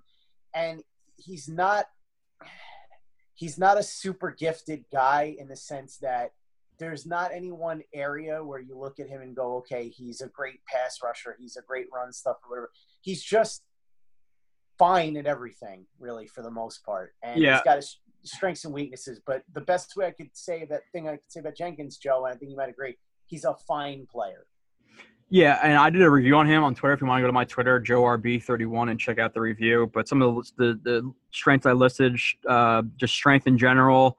Uh, played. He's strong player. He played with a wide stance, which is good. A good base. Um, not too wide of a stan- stance where it's a bad thing. Long arms, always driving his feet. Aggressive motor, sets a strong edge. Um, but in terms of weaknesses, he's tight, lack of pass rush moves, heavy feet, slow on counter moves. And like here, he doesn't. The one of the biggest problems with his game um, in terms of pass rushes, he always one he always like almost always bull rushes you, so they can prepare for it. They can anchor down and, and just set for the bull. Um, but he doesn't follow up his moves. He doesn't stack his moves. Here, he gets low, he gets under the right tackle's pads, but there's no follow up move. Once you have one, bang, right there. He, he's on his he's on his heels. He's he's panic. He's probably panicking. Throw throw a rip. Throw a bull fork. Throw um, a hump move, throw a swim, whatever you have to do. Not a swim here. You wouldn't throw a swim, but a, a fork or a rip um, would be perfect. Right, right there, right there. Work work your hips around him, around around that that edge, and and throw a rip move. He's he's unbalanced. He's not going to be able to counter it. So he just does not follow up his moves. He needs to follow up his moves, stack up his moves. He just doesn't do it. Um, so if he can do that, I think he could be a decent pass rusher where he gets those eight, nine sacks, but nothing, he's never going to be a guy who gets 15, No. 16, 17. But No. If he works on his technique, I, I think he could he could be even better pass rusher. Um, moving on to he was your 13, so moving on to my uh, 13 is is Jermaine Kearse, uh, 65 receptions, 810 yards last year, 12.5 average, which is pretty good. Um, Yeah. Five touchdowns. I listed all of his strengths and weaknesses before, so I'm not going to um, do it again. And you know, there's obviously a show where I'm gonna get into it a lot more. Um, but he's a, and I, I just did film on him literally last night, but he's a good player, good hands. Um, there's nothing super impressive, just just smart Yep. and runs good routes. It's it is what it is, and he makes some good some good catches too. It's not like he just makes average catches like this. I don't know if you remember this catch versus the Chiefs, but uh, that's a freaking impressive catch. Oh So- yeah, yeah, yeah. Jermaine Jermaine Kearse is a very the best way I could put it with him is you said it best. He's very intelligent and he's very he's a pros pro. He's relies very heavily Yeah. on his smarts and on his strong work ethic and fundamentals. I'm gonna show an impressive play of him in terms of those those smarts, but keep going. Yeah.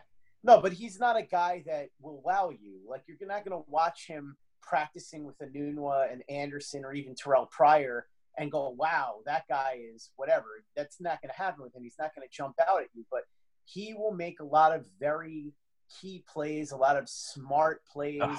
And there's nothing that he's really bad at. He's just not special at anything.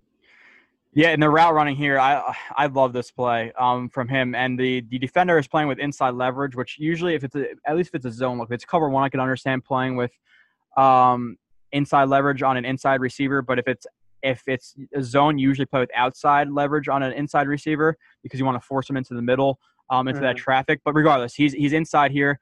Um, Kearse attacks that leverage at first, which gets him on his heels, which gets him uncomfortable, which I love. And then he bursts to the outside, even though he wants to cut back inside. So boom, he's uncomfortable. And then you're getting him to flip his hips because he's uncomfortable. One, he doesn't get his hands on him. He doesn't really shuffle with him A little bit. Actually, he does shuffle a little bit, but he, he's not really pressing into his route stem. He does get his hands on him. Um, and because he's uncomfortable, he's knocking his hands on him. He's kind of off balance here. And he, he's leaning into Kearse, and he's not on balance. And Kearse sticks his inside hand into his armpit and just throws him. That's a freaking. That's just, just a smart play. Um, Yeah. I, I his route running is good. He's not going to explode out of his routes, but recognizing his leverage, recognizing where he is at the top of the route when you're about to break, and throwing your hand into his armpit to, to disengage. Um, really, really smart. So I, I, I like Kearse a, a lot. I think he gets a little bit um, overlooked, but he still falls for 13, 13 for me, and I think 15 for you. Um, but Yep. moving on to um, your 12th, or was that your 12th? Did you already give your 12th? Uh, we're at number 12 now, and my guy here is Bilal Powell, which for some Jet fans is going to be a little bit Ooh, low. yeah, it's a little low for me. I don't know. I like Powell, but what's the best way to put this? I feel like the fan base has started to overrate him a little bit. He's a good blocker for a running back. He's a good pass catcher for a running back. He's a, a solid runner, not nothing special. What do you have to say to this play, Scott? It's a good run, man. Hell Listen, yeah. I, I like Powell. I'm not saying I don't. I just and, and and it's funny because he's not my highest rated running back on here. But I, I also had to factor in Mm. the fact that I don't know what the opportunities are going to be for him as far as, you know, you've got spoiler alert uh, coming up for me. In, uh, my next spot is the guy that they signed, Isaiah Crowell. So you've got him coming in here to Okay. probably take the bulk of the carries. and you wonder if some of the tight ends are going to get targets. The Jets have a very crowded wide receiver room. I'm not 100% sure exactly what kind of impact Bilal Powell makes. I think he's a good player, but I just I feel like that Crowell will probably make a bigger impact on the team in 2018, and so that was why I, uh, I have Crowell ranked one spot ahead of him. Okay. Um, So for actually, let me just bring this up. Um, Powell's good, man. It's just No, he's good. I'm not. yeah, but okay. So for for yeah, for Crowell, uh, 25 years old, and he's my 12th player actually. Um, so we're actually pretty similar on this list, other than like a few different things. Um, maybe that's because whatever, but yeah, 25 years old, um, four years with Browns. In those four years, he had 737 carries, 3,118 yards, 4.2 average, which he was not helped by the offensive line at all.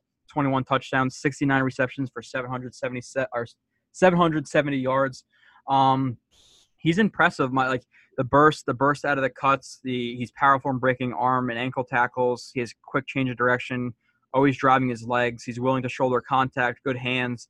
Um, but he runs straight up. He's not a good pass blocker. Doesn't have the best speed. Um, looks disinterested in pass blocking at times. He's hesitant to pick holes at times. His inconsistent Oh, yeah. Powell is definitely a better blocker. I mean, Yeah. even a question. His balance too. He doesn't have as good as balance as as as Powell. Uh, where he has, like I said this, I think last week when we were talking about him, he has good balance when breaking arm tackles, but he Mhm. doesn't have um, good balance in terms of cutting. He cuts a little bit high, and he kind of he's kind of just uh, he slips a lot. He's not super super impressive with cutting, but um, yeah, he's my what twelfth. So Sure. And I mean, I think part of the difference between the ranking that you and I gave him and Powell is that I also factored in the impact that, that I expect each guy to have in 2018. So that's why, even though you might say in a vacuum, Powell is an overall better player, to me, part of the equation was who's going to be a bigger piece for the Jets in 2018. And so that that's why I had and listen, I only had Crowell ranked one spot ahead of him anyway. yeah, yeah, no, I, I I got you. I just think Powell is more special and and not special, but he's better in more areas. Sure. Um, where he's not he's not you know Adrian Peterson or Le'Veon Bell in terms of athleticism or power, but he's a really well-rounded back. Where, No, hundred percent. but regardless, we're, we're, we're relatively close to that. I just think Powell's a better back than Crowell overall. Um, but moving on to eleven, who do you have at eleven? You said that was Powell, right? Uh yes, and then so Or no, Crowell. Crow, yeah, yeah. I had Powell and then Crowell, and then who did you have at number eleven? Yeah, number eleven was uh, Spencer Long. Um, Okay, okay. Yeah, and I think if if he was healthy, I think he might be a little bit higher on this um, list. But unfortunately, he's he, he's just not he's not healthy. He's had a history of Yeah. knee knee problems. Um, big long frame. He plays a good base, strong anchor, really physical player. I showed that last week. Very strong, good balance. Mhm. Uh, creates push in the run game. He's good at getting in on blocks while maintaining his zone, which is which is good. Um, which basically means he doesn't get distracted by blocking a guy, let's say, who's penetrating into the B gap. You know, he'll he'll check him, um, but then still keep his eyes into the into the A gap. And he has a good feeler for that, so I like that. But like I said, the weaknesses, big, the biggest thing is his injuries, athleticism, slow feet, heavy legs. Um, but overall, I, I I do like him, and that's why he is my my you know uh, what 11th player. It's just the fact Mhm. the, the injuries knock him down a couple of, of spots for me. I have him slightly higher than you, so I'll get to him in a bit. But uh, obviously, those are all very legitimate reasons for having him a little bit lower. My number tenth guy, and I think a lot of people have him higher, but I just I don't. Is Marcus Maye? I think Marcus Maye Ah, was fine for a rookie, and I think that he will continue to progress this year. He is banged up right now, but I think he'll be fine by the time the season starts. The problem with Maye is, and Joe, you pointed this out more than anybody else. There were a lot of times where he got cooked last year, and look, we can blame part of it on the fact that he had to overcompensate for some bad cornerback play, but at a certain point, he got cooked a lot and the opposing quarterbacks didn't catch it or he wasn't targeted or whatever it was. He's going to have to fix that this season. yeah. I think he will do better. I definitely think he will do better. I think Trumaine Johnson will be part of the reason why. And I also think that just an extra year of experience will do him some good. But I had him at number 10. I expect some nice things for him, but I also am not going to go crazy. There were people that said he outplayed Adams last year, which I, I don't see at all. No, that's that that's he- just that's just wrong. Yeah, or there were people that'll say, "Oh, I think Maye will be Meh. better than Adams," and I can't see that either. So. no, no, no. so yeah, I have him as my number ten guy, and I think that's a fair spot. Yeah. Uh, funny thing is, he is my number ten guy. Um, yeah, 25 years old, 79 tackles, two inter interceptions. But like you said, um, and like I've pointed out, um, I think a, a lot um, is that he he gets looked off a lot. He's not great in coverage. He's too aggressive in coverage, where he gets uh, sucked up by play Yeah. action and things like that. Um, once he locks onto receiver, like let's say who's threatening, you know, um, on a dino stem, he, he'll he'll lock onto that dino stem and not look back into his zone where a post might be coming through. So he um he I think he's going to be a a solid safety for the Jets, but at the same time he has to prove a lot more to be higher on this list. He just cracks the top 10 most likely um just because of of potential. Um and this is a this is a cover one look and this, like, like I said here uh for whatever reason, he's locking his eyes onto the bottom. Uh, he kind of drifts over to the bottom, and actually, he's not locking his eyes onto the bottom. What he's doing is he's reading the quarterback. Just because the quarterback is looking to the bottom, you have to recognize that. Um, I think it's Claiborne on the bottom here has good position on him, and if you look at the slot, uh, who gets beat by Buster Skrine because he's just he's way too jumpy. He, he just he doesn't shuffle. He's jumpy. He has flat feet in um, in press coverage. That's why he gets beat a lot. It's his biggest problem. Or is it no? That's not. That's not a. It's actually Ron Lee. But regardless, Lee gets beat in the slot here um, on the seam route, And Big surprise, by the way. and and Marcus Maye, look, not even not even closer in position. Look how good a position uh, Claiborne is on the receiver on the bottom of the screen here. Once that happens, you have to you have to look back and assess the rest of the of, of the field, and he does it too late, and he should have got beat for a touchdown here. Um, Yeah. now that's Yeah. not necessarily his. It is his responsibility because listen, it's cover one. You have to be the last line of defense. Now Lee sucks, so he gets beat here. That's why he's not on my list. Um, but you have to have better recognition here. So that's that's like some of the reasons that. But, but guess what? In the stat sheet, that doesn't come up as him getting beat for a touchdown. But in in in mine and looking um, into that stuff, he got beat there. It should have been a touchdown, and that happened uh, a good amount of times last year where people just didn't pick it up. It happened in the Saints game. It happened. I think it actually happened twice in the Saints game. Happened in the Chiefs game. So um, it's it, he's just kind of iffy. But in terms of the the strengths, he's aggressive in a good way. Um, also in a bad way, he matches patterns well. He has good versatility, good speed, acceleration, good range. He gets off of blocks. He'll stick his head in there. So he has some some positive things, and we'll go over a lot more with with McMillan when we do that. I believe that's going to be episode in two weeks. Next week is is Schofield, so um, make sure you're tuned in for that. But he's he's impre- he's impressive. He lays some hard hits. He shows like like I said that range. It's just he's a he's a rookie. He's a second round. Safety. Yeah. He needs to uh, improve on the on the smarts of the game. The athletic ability is there. The power is there. I think he's a better tackler than than uh, Jamal Adams was. So um, I like him. I just don't love him yet. You know. Yeah, I think the hope with him is that he becomes a Victor Green type where he could be that strong safety for a really long period of time and do it at a, a solid level. But I don't think that anybody should be expecting him to be some sort of all pro or even pro bowler. I don't know that he has that in him. But again, as a second round pick, if you get yourself a guy that can be a really good safety for, you know, eight years, that's a win. So let's keep our fingers crossed. I, I think you really laid it out well. Strong tackler, uh, great athletic ability, or not great, but very good athletic ability. Yeah. But he's got some stuff to work on. And like you said, those are all things that you learn with experience. He got beat a lot more than people realize because he wasn't targeted on certain plays. But uh, again, I'm hoping that with improved cornerback play this year and possibly with another guy uh, in coverage as a linebacker that we'll talk about in a bit, who's better than what they had before. Maybe that'll help as well. And Yeah. so I'm, I'm hoping that he has a, a, better year this year, and I think he will. I think he's going to do well. Uh, another guy that I, I think will do fine if he stays healthy, and that's the reason why he's not a little higher on this list is Morris Claiborne. Dude, we are pretty sp- we are pretty we're pretty close to this. Claiborne's my he's my ninth too.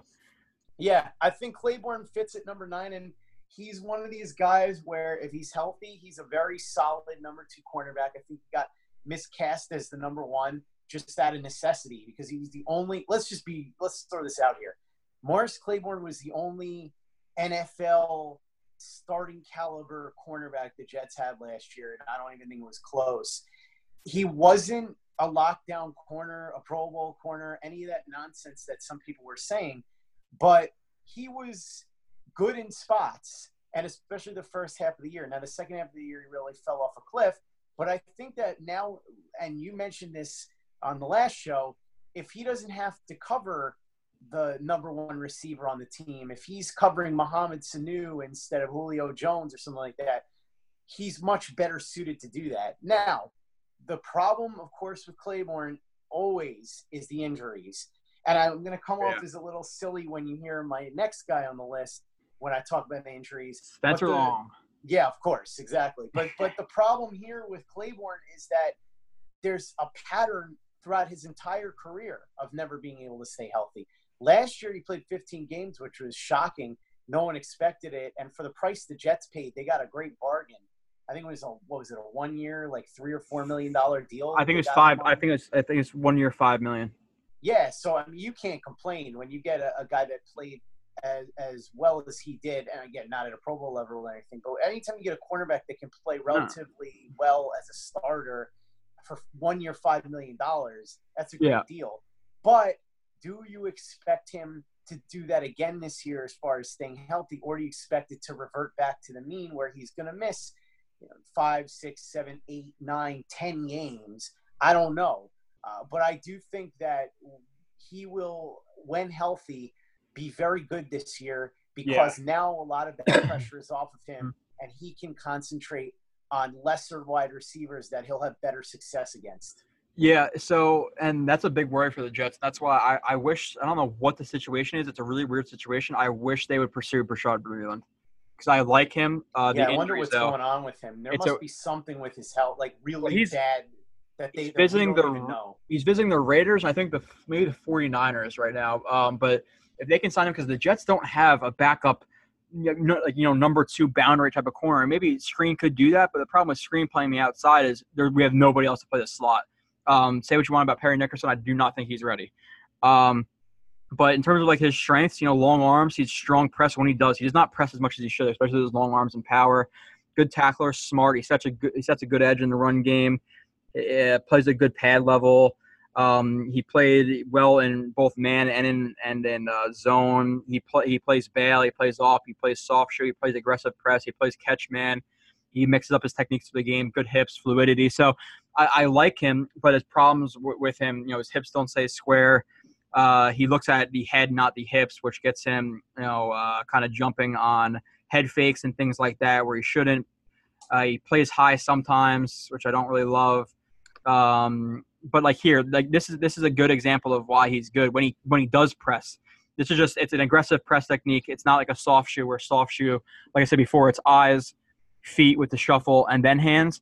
This is strike and get back to balance. It's just that's that's what it's called. Like I said, strike, get back to balance. So you're getting back under your feet. So he gets that strike in, really accurate, strong strike. It really disrupts Brandin Cooks on his route right here. And then he gets back to balance. He gets a shuffle in, and then he and then he's running with them. So that's a real that's a really good rep right there from from uh, Claiborne. The problem with his game is he just doesn't do it enough, and he opens up his hips too much. And then there's times where he also like kind of like true uh, not true font, um, Trumaine Johnson, um, where he looks back to the quarterback too soon. Um, it's just you know he has some of those problems, but like I said, we'll go over that more. But yeah, he is my what are we at right now, Scott? Uh, nine. We're at nine. Nine, yeah, yep. so he's Mhm. he's he's on nine as as well. Um, with you, uh, like I said, he's he's pretty healthy, or like you said, he's pretty healthy last year. But is is that going to happen again? Uh, I'm not I'm not too sure. So, and this is uh, like I said with the I'm gonna bring up a play of just his eyes and and falling for a, a, uh jab. I think yeah, he's on the top of the screen here. He's playing with he's playing heads up. I think it looks like it. Uh, but with that that head fake, really, like I said, he's falling for the head fake because one, he's he's looking high, and uh, Demaryius Thomas wants to get inside here, so he's going to attack inside. Uh, Claiborne opens his hips up way too soon. That's the problem. Opening your hips up too soon, you're giving away the inside so easily right there, and he's beat. Um, the ball doesn't go there, but he gets beat bad there. Uh, gotta eyes shuffle. You need the shuffle. You need to get into the route stem.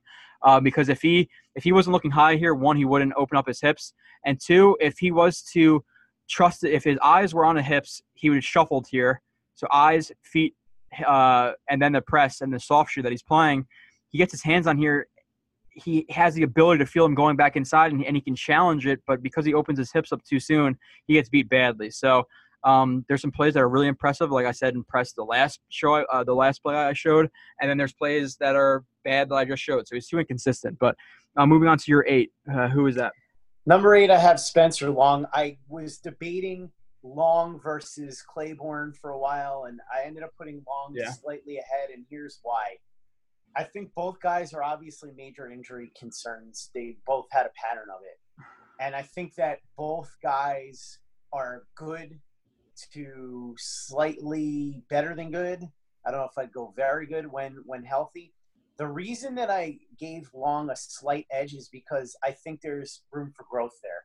Long's only played center for two seasons and not even, you know, two full seasons.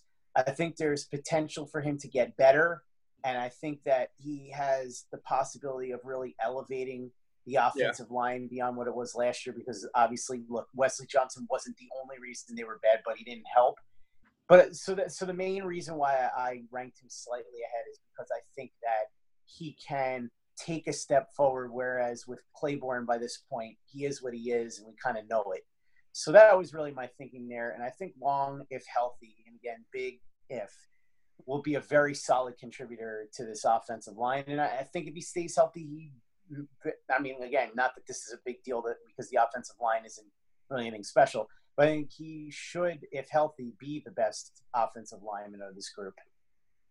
Yeah, I could see it. Like I said, he was my he was my 11th because of those those injuries. Um, but I agree with the room to grow. I'm excited to see what he does with the Jets this year. And the play I just showed us is that aggressiveness again. I think I, I showed that play last year, but good base, good extension.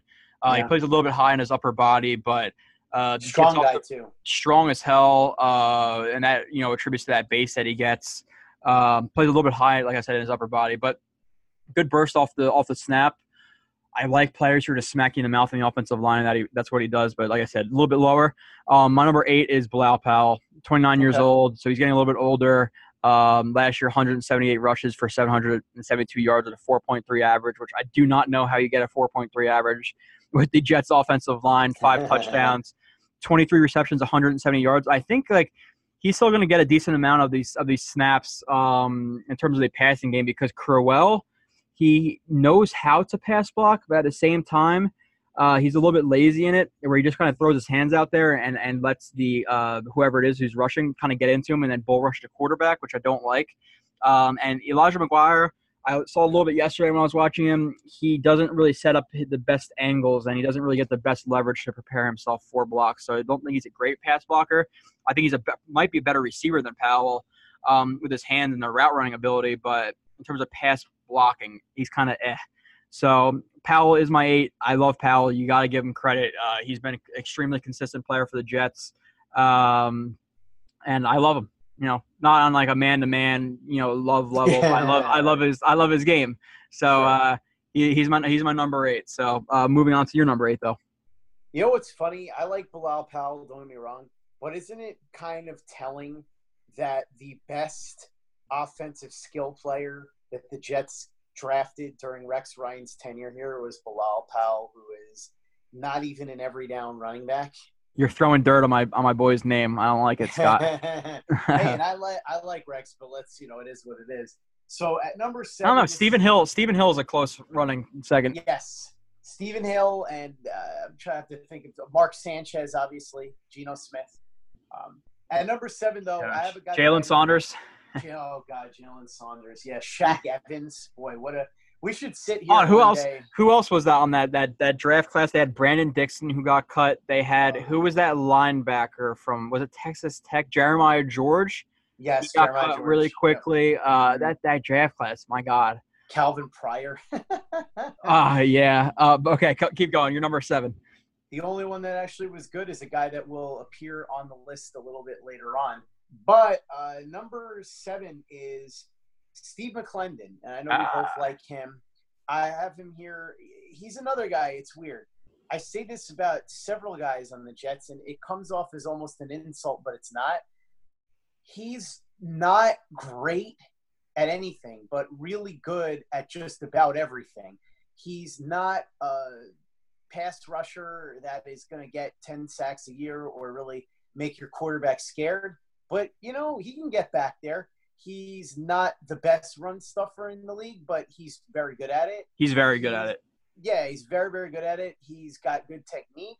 He's not the best athlete in the league, but he's a good athlete. So you could go on and on down the line, but I, I just think he's I mean, you could make the case he's the most underrated player on the team, and Yeah. year to year, man, a bargain. What is he? Four million dollars against the cap or something like that. Uh, yeah, somewhere right around there. I think that McLendon might be my best take. Uh, I really liked him coming out of Pittsburgh, and for reasons like this, just the smarts. Um, this there, there's a there's a combo block on the on the play side. So this is an ace combo block, um, and he did the right guard isn't really going to block, kind of like just checking with his elbow, and he knows that's coming. And there's that arm over. Just that that's that's just smarts. Instead of trying to engage him there, um, he gets skinny through the hole.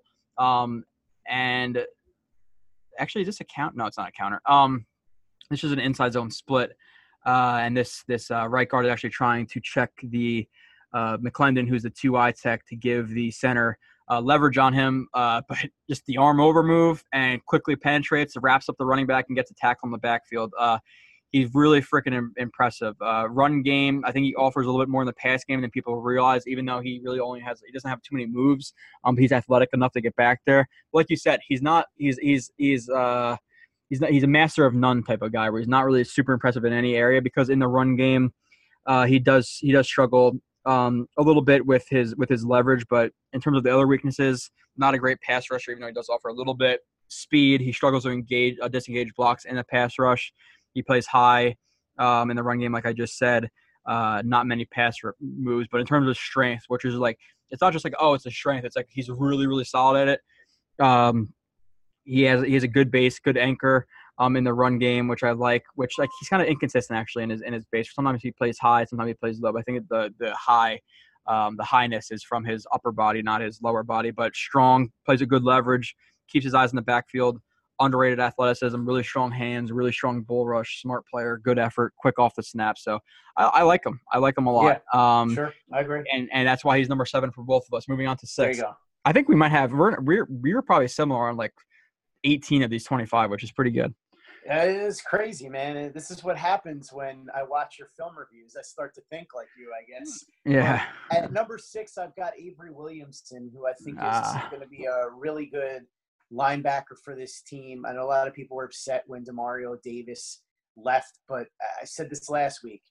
He's better, he's cheaper, and he's younger. So that's a great combination. And here's the thing about Avery Williamson Mhm. when Demario Davis came out of Arkansas State and was drafted in the third round, the big pitch from Rex Ryan and those guys was we are going to use him to neutralize tight ends and running backs in pass coverage. Didn't happen because Demario Davis can't cover running backs and tight ends. We learned that fairly quickly. When Darron Yeah. Lee was drafted, we were told this is the guy that's going to neutralize tight ends and running backs. And he can't, and he never will because he's just not good, as we talked about. He barely made my list, and he didn't even make yours, right? Williamson is a guy that we were told the opposite. Everybody under the sun was saying, oh, the Jets signed Avery Williamson. He's a good two down linebacker, right? Hmm. But if Yeah. you look at the film, and obviously, Joe, you have, and if anybody hasn't checked out your Avery Williamson review, they should do it right now on your Twitter or at turnonthejets.com. Avery Williamson's a pretty good, for a linebacker, he's pretty good at defending the pass. He's a lot better at it than the two guys that were sold as the saviors in Demario Davis and Darron Lee. And I think he, he's a capable tackler. He can do, it, it's weird. Again, I keep saying this about a lot of guys, but he's well rounded. He's not especially great at anything, but he's Yeah. not really, he's not bad at anything either. I mean, I I shouldn't say that. He's not especially bad at anything. He has weaknesses like anybody else, but I think he's going to be a very nice piece for this defense, and he's going to hopefully be the strong inside linebacking presence for the next couple of years that everybody hoped Darron Lee would be when they drafted him in the first round out of Ohio State. Yeah, um, and and Williamson's actually well, he's my fifth player, so I'll just talk about him now. Uh, 26 years old, 92 tackles, three sacks. He's like like Long. He's like a punch you in the mouth type player. Plays with really good leverage. Is aggressive. Blows up offensive linemen. You're not going to block him with a tight end ever. Plays with a good base. Um, is smart. Is better in coverage, and people give him uh, recognition for. Uh, but problem with him and like good amount of the Jets defenders that they're too aggressive. He'll tackle a hole, you know, a hole too soon. Doesn't maintain uh, backside leverage. Um, he's not a superb athlete, but he's a decent athlete. So Right. I, I, I like him. I like him a lot too. Um, he is my number. He's my number five though. Um, I'm gonna. I'll pull up a play really uh, quickly of, of him here. So I guess just your final thoughts on I guess Williamson. I don't, I don't know. Yeah, I- I think everything that the two of us said more or less sums it up. Like I said, not a lot of glaring weaknesses. He's got some strength. I mean, the best way I could put it is I'd say Williamson is like a B minus to B plus player.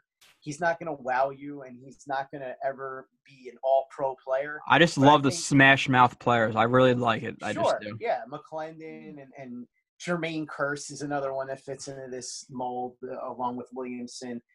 Kelvin Beachum a little less so because I don't think good. But No. I just mean, but I just mean in terms of like, remember, Kelvin Beachum was a seventh round draft pick and turned into at least a capable offensive tackle. Th- these guys are a lot of, I guess you would say, they're tryhards, right? They don't stand out to you in any marketable way as far as being quote unquote elite when you would watch them practice, but they're smart. Yeah. They have good technique. They have found a way to be impactful in multiple different ways. And uh, again, guys that were either drafted very late, like Beachum, or not drafted at all, like say McLendon. uh, These are guys that are glue pieces to a good team because every player on your team can't be an all pro, a pro bowler, a flashy guy. You have to have guys that can do the cleanup work. And Yeah. I think Williamson's another one of those types of players.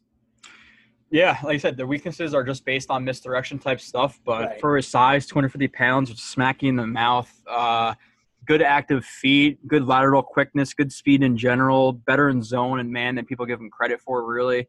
Um, so I'm really excited to see um, what he's going to do this year. And I think people are going to start to talk about next year, like, oh, yeah, Willie, we have Williamson. You know, I think he's a Pro Bowl type player. I don't necessarily know if he is a Pro Bowl type player, but you're going to see Jets fans start to uh, hype him up once the year goes on because he, he is more solid than people really give recognition for. And the people, the problem with people, and the, the main reason, not the main reason, but one of the reasons for the show is people, he, okay, Google Avery Williamson. Oh, good in run Yep. game, but he Yep. struggled in pass in pass protection. This game, I mean, this game, this this show, we're going to show you this week. Or was it last week?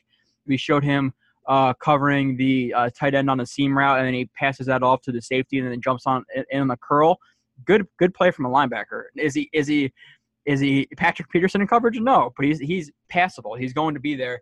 The only reason he wasn't in there a lot with the Titans, like I said, film work you got to study, um, is because of Johnathan Cyprien, and he he subbed out multiple of the linebackers Right. With the Titans. So I, I like him a lot. But uh, any other comments? And then if not, move on to your number five player, who is probably my number six player.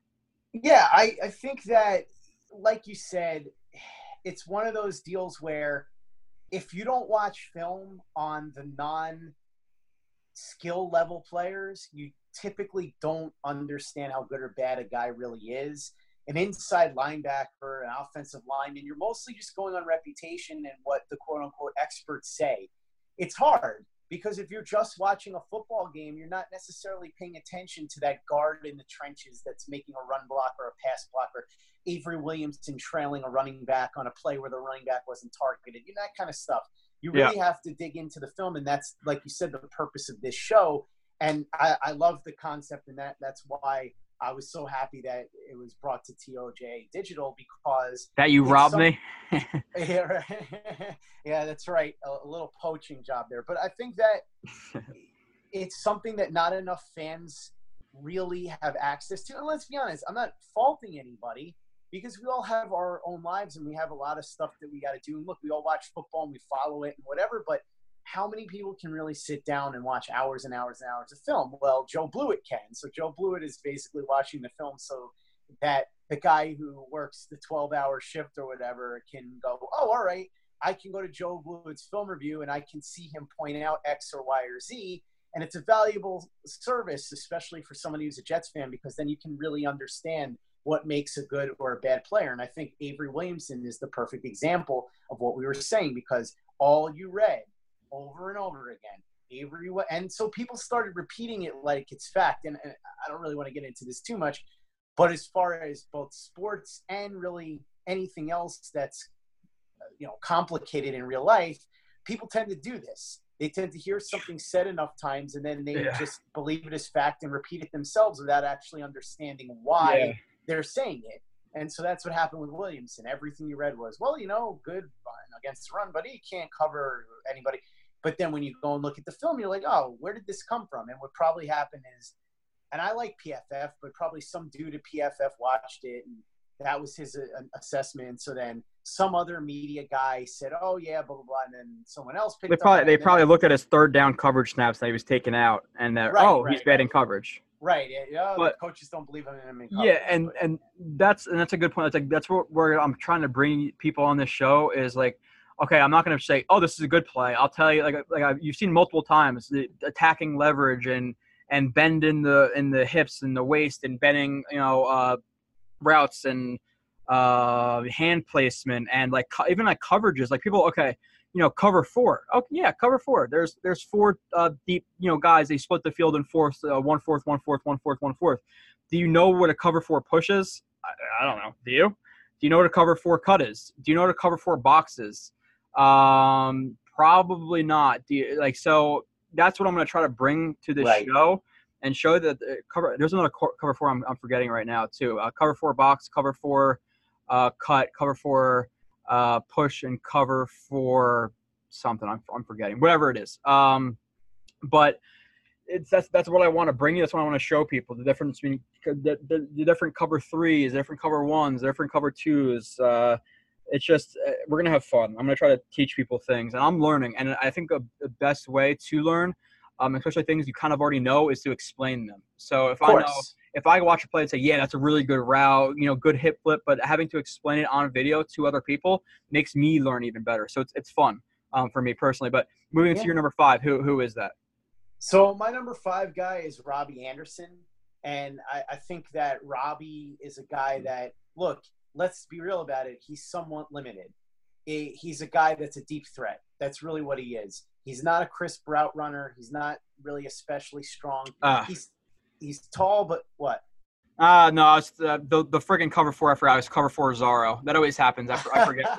Which basically just just for example, cover four Zorro. It's sorry to interrupt you. I just I blanked out and I just remembered. It always happens. Um, basically in a cover four, the outs the, the receiver or the cornerback on the outside is going to match any vertical stem, which is like past like ten to twelve yards of the um of the uh sorry 10 to 12 yards of the of the receiver. So there's like a post route or a you know a seam route or a deep dig whatever it may be they're going to match that if it, if it breaks past 10 to 12 yards.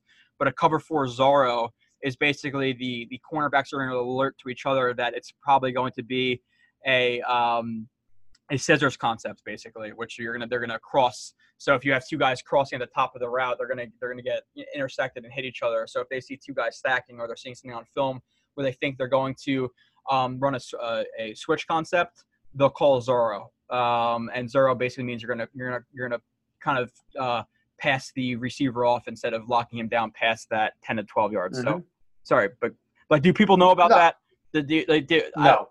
so okay um and but- that's and that's and that's really the point is like i said most people aren't going to and what you provide is the opportunity and that's why we call it film room the opportunity to see things the way that guys that are studying tape for practice purposes to learn about their opponent or to learn about their own performance or to learn about their teammates performance this is what they do. They sit down and they watch the film and they analyze the concepts and they have just a deeper understanding of what they're looking at and that's what your role is really is like you said you're teaching people to kind of see things in a more i guess you would say complex way. And it's not an easy thing to do but like you said the more that you do it the more it even enhances your own understanding. It's the same reason why if you go and look uh, teachers will tell you that cooperative learning works a lot of the time which to me it's a little bit of a scam because that's a way of teachers getting out of the having to actually teach they just go oh you guys teach each other and now i could sit back and have a cup of coffee or whatever. But when you teach other people stuff, then it, it really gets ingrained in your own brain. And I, I could say that also as somebody who had to speak in public a lot. Um, but yeah with, with Robbie Anderson and getting back to him, yeah yeah I think Robbie Anderson's a one trick pony. Uh, but that one trick is a hell of a valuable trick, man. You get open on these deep routes and you get, you know, 60, 70 yard touchdowns, 40, 30, whatever it is, these big plays. I mean, look, you make a living on that. Now, not that he's as good necessarily as, say, Santana Moss, but the last time the Jets really had a deep threat like him, a guy that literally was legitimately was a threat to score on any play if he could get past the defensive back, was Santana Moss. And we're going back 15 years now. Robbie Anderson, not a crisp route runner. He's not all that strong. He's not short, but he's not especially tall. I think he's like 5'11 or 6 foot, right? Something along those lines. I think he's six one or yeah, I think he's six one. Is he six one? All right, fine. So he's got fine height, but again, nothing else about him sticks out. But it's his speed. Now you talked about this, Joe. Straight line speed can only get you so far. What impressed me a lot about Anderson last year was the fact that he made a stride in the he made strides in certain areas that are that are important. Ball location, pinpointing, he was a lot better there. One thing that was a huge weakness of his, and a big reason why he didn't go he didn't get drafted coming out of Temple, his hands. He had bad hands coming out of school. His hands were a lot better last year. So if you think about the fact that he's improved his ball location and he's improved his hands and the fact that he can get open like that and really, you know, put tons of space in between him and the defender, yeah, I'd love to see him be able to run crisp routes. Yeah, I'd love to see him be able to muscle around these guys. It's probably never going to happen, and that's okay because there's another guy on this Jets team that can do those things and can do them well. Anderson's not that guy, but look, you can really make an impact on a football team if you're a wide receiver that can do the things that Robbie Anderson can do. Now, the biggest question with him Yeah. Is off the field stuff. Can he keep his head out of his butt, so to speak? We'll see. He's still a young guy. I think he's only about 24. Let's find out. But I'm excited to see what he can do, especially once we see Sam Darnold. Because look, we know Darnold's got a really nice arm and he can make plays on the run. And look, when you extend plays and give Robbie Anderson extra time to get open, I mean, how long do you expect a defensive back to be able to contain Robbie Anderson unless he jams him at the line of scrimmage, right? So Yeah. it's going to be fun. We'll see. But I, I- think he's got a lot of potential for growth. And I, I think, barring some injuries or some unexpected long suspension, there's a very good chance he's going to get a thousand yards this season. Yeah, he would have got a thousand yards if McCown played all Oh, last yeah. year. And No in question. terms of like the one trick pony, I agree with you. Um, it's but his his one trick is obviously uh, he's one of the best deep threats in the in the entire league, and he's my number six player. I had Williams at five. He's my number six, and he needs to improve um, on those things like working over the middle. There's a ga- and I think I'm gonna I'm gonna bring this up in the other show that I do, but like there's I think it's the Chiefs game. He's coming over on the slant and he cowers versus bigger uh, linebackers and safety. He doesn't like taking hits. Uh, he needs to get stronger in press. But the thing he did improve on from from 2016 to 17, I think he had better releases off the line of scrimmage where he set up his his routes better, um, whether it be like a stutter step or attacking, you know, uh, leverages of the of the corner. So I think he did that better. I also think he improved his hands on catching the ball Oh. over his shoulder, which I showed I showed on that last play versus uh, what was it? was that Brent Grimes? So Yes. he has And good hands his there. Hands in general, Joe. Really, his hands in general were a lot, Work a lot better. Yeah, working back to the ball, he still needs to improve his hands, though. Oh, That's just yeah, my no opinion. And his routes, like his routes, releasing off the line of scrimmage, he he actually runs decent routes. Um, because he's so quick, you have to respect him. People open their hips way too soon against him. But in terms of the top of the routes, I he's way too like clunky. He's he doesn't have the agility at the top of his routes. He doesn't. He just doesn't have his power to explode out of breaks at the top of the routes. You need strength. Never going to Um, be confused for Eric Decker. Let's put it that way. No, no, and like even here, like just the technique. Look how high his body is. You you want when you're running breaks like this, you want to bend down a little bit more. You want your uh, shoulders over over your over your knees here. So he's leaning back way too far. You're not look look at how are you going to break? For, he looks he's almost sitting in an invisible chair. You need to you need, he needs to have his his chest over his knees here to break out of it. And on the top of these routes, and the corners are going to press you, or they're squatting at the top of the route. What you want to do is really explode at them he's not really exploding at him to make him feel uncomfortable. So he's able to get his hand in there. You don't want you really want to kick your legs out here, Mhm. and then, and then he has some dead time at the time at the top of his routes. Right at the top of the route, you really gonna want to plant your hip like right there and flip. You want to flip really quickly right there. He doesn't have that strong of a flip there. Um, there's a lot of dead time, and he doesn't attack the ball. Uh, you need to attack the ball when a guy is this close to you. You can't let the ball come to your body like that. So he needs more explosion there. Explode Adam, quicker, uh, you know, better, uh, better not leverage, but he needs to play over his over his knees here, and he needs to explode to the ball, extend the hands. But so he still has problems at the top of the routes. But overall, um, he's still a really, really good deep threat. So he is Yeah. my um, number six, like I said, uh, with um, what's his name at my number five, uh, Avery Williamson. So now we're moving on to our number four. So who is your number four? Yeah, and I'll tell you, Joe, just to finish that off, I don't necessarily think that he's ever going to really improve that greatly in those areas. But even if he doesn't, I, look, ideally he would, but I, I don't think that it's that big of a deal because I think even if he's just what he is now, he is a productive receiver in the league for a lengthy period of time. And he could give the Jets that deep threat that they've been missing for a really long time. And we talked about the stuff that Robbie Anderson can't do there's a guy on this list that can do all of that stuff, and he's coming back from a neck injury, and that's Quincy Enunwa. Quincy Enunwa, look, I struggled with this one.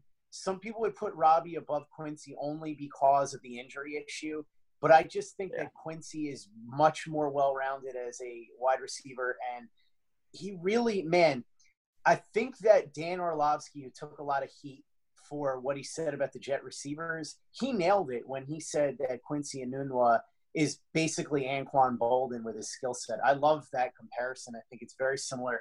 He's an excellent blocker for a wide receiver. He's got a great size, strength, tremendous strength for a wide receiver. Reliable hands, can run routes. He's got deceptive speed. I mean, look, he's not Robbie Anderson in the speed department, but he gets in the open field and he, he's tough. Yeah. He's really hard to bring down. And he's another guy, Joe. If you remember when he first came out, a big part of the reason why he went in the sixth round. I mean, he had some off the field baggage, but he had his hands were not good. And his hands have improved a lot. He's turned into a really good wide receiver. I'm not sure that he's ever going to be all pro level or anything like that. But I'm really excited to see what him and Anderson are going to look like in this offense once Darnold plays because I think when you have athletic receivers like those two guys, guys with speed, guys that can really get down the field and make an impact, you really have an opportunity to do something. And I, I think Quincy, if he's healthy, Yeah. he could have a really strong year. And this could be the first time since I, I know it's not that far back, but since 2015 that you have two wide receivers on this team to go over a thousand yards. But here's why it would be way more satisfying this time. Quincy Enunwa, drafted by the Jets, still in his prime. Robbie Anderson signed as an undrafted free agent by the Jets, still in his prime. Look at the other two guys that did it. It was Marshall, who was toward the end of his career and was certainly not drafted by the Jets. He, I believe the Jets were like his fourth or fifth team. And then Decker, who was good, close to his prime than Marshall, but still, again, not a homegrown guy. So if those two guys can have big years, which I think that they can, and have over a thousand yards, man, you got something to build on for the next bunch of years because these are still young guys. And like I said, Yeah. I think the thing about Quincy Nuno that stands out to me is like Anquan Boldin, he is just very, very good at a lot of different things. Yeah, and he's like super versatile, which is like the you people Yes. look up the stats. Oh, well, he only had, like, let's say this year, only, like 2016, let's just say 58 receptions, um, 857 yards, four touchdowns. People are like, oh, that's not that good of a year. But if you watch the film and you see the crack block he he lay that he lays on on Well, and look who's ends, throwing the ball all year. Yeah, or or linebacker, or yeah, exactly, or linebackers, or the cut blocks he makes, or um, little things like that. He's just he's super impressive. He does everything pretty well. Um, his routes still do, do need work. Um, his release off the line needs work. The top of his routes need work. His technique in his routes, his hips and his. But in terms of like athletic ability, all the things he can do are just out of control. Like this route, like I'm not really a fan of that release. You're not. He's he's kind of like, like shuffling his feet and hopping his feet with a little bit of hesitation. But he's not. He's not ever really threatening Stephen uh, Stephen Gilmore here, or Stephen Gilmore, whatever the hell his name, Stephen Gilmore. Stephon Um, Gilmore, yeah. Yeah, you want to. He wants to get a little bit more into into his face here to to to really make him panic, um, to open his hips either way. But he's not really doing that. So so Gilmore is really just able to shuffle with them and keep his hips square for a pretty long time. So he, he needs some work on on that. Uh, just that's like wasted movement. He's not really doing anything there. Um, and I want to see him here to work a little bit more to stack the receiver. I mean, to, to stack the cornerback. But regardless, at the end, this is where you see like the Yeah, look at ability. that. That is just wow. And again, realizing where he is, pinpointing the ball, what like we were talking about before with Chad Hansen, that is just man, that's good stuff right there. especially for his size. And a guy who's Yeah. making this these catches can also run probably like what like a like a four five forty. Uh, can also block you know a guy like a Chandler Jones on the edge, cut block him or crack block a guy like a Terrell Suggs, whoever it may be. So he Sure. shows an ability to do a lot of different things. You can use him as an X. And I hate the number one, number two receiver garbage. Yeah, what does that What does that that? mean? That means Yeah. nothing. Are you a Z? Well- are you a split end? Are you a flanker? Are you an H? Are you a tight end? Are you a slot? Are you an inside slot? Use them by their actual terms, not number one receiver. If Well, and- and- lead and- receiver, yeah, I get it. But Right, and, and Um, Joe, ultimately, who really cares? Because you know, I care. S- no, no. What I no, what I mean is, all right. Paul No, no, okay, with had, you. had me on his had me on his podcast, The Jet Zone, which is a part of TOJ Digital now, by the way. And he was asking me about Enunwa. He's like, "What is he? Is he a number one receiver? Is he number two? Is he a tight end? What is he? An H back?" I said, "Look, whatever. Who cares what he really what he is? What he is is a good offensive player." You can label him whatever you want to, and uh, who cares about the number one, number two wide receiver stuff? That, yeah, that to, that to me is so stupid. It's kind of like in baseball. Is this guy your number one or number two starter? Well, is the guy pitching well? Otherwise, who cares? So it Listen. doesn't really matter, right? yeah. He's he's your he's your X. He's your Z. He's your inside slot. He's your outside slot. He's your H. He can play running back. He can do everything. Right. So he's not number one, number two. It just it, Yeah. that limits a lot of things. But let's move on because I don't want to make Right. it too too long. I think we're that's like all- all at two hours now, but- who really cares what the label is? Just know that he can do No, I just- everything. I just wish people said that. Say, oh, he's a not good number Yeah. two receiver. No, tell me why. What does he do? What can, what what can he run short routes? Can he crack block? Can he cut block? Can he can he run deep? Can he run post? Like, but okay, let's move on. Top three. We're getting to our top three. Mm-hmm. Um, who is your third? So uh, you had Quincy fourth also then. Yeah, yeah, I had uh Anderson six, Williamson five, Enunwa Okay. four. and I had Anderson and, and Williamson flip there. So number three, I have Trumaine Johnson. I think Trumaine Johnson is going to make a big impact on this defense. Now, look, we talked about this. He's not Darrelle Revis or Darrell Green or Deion Sanders or even like Jalen Ramsey or somebody like that. But what he is is a very good cornerback. And, and the funny thing about him is what I said to you uh, when the Jets signed Trumaine Johnson is I felt like Trumaine Johnson was the cornerback version of Kirk Cousins. And what I mean by that is he's going to get paid top two or three cornerback money, despite the fact that he's probably closer to 10, 11, 12.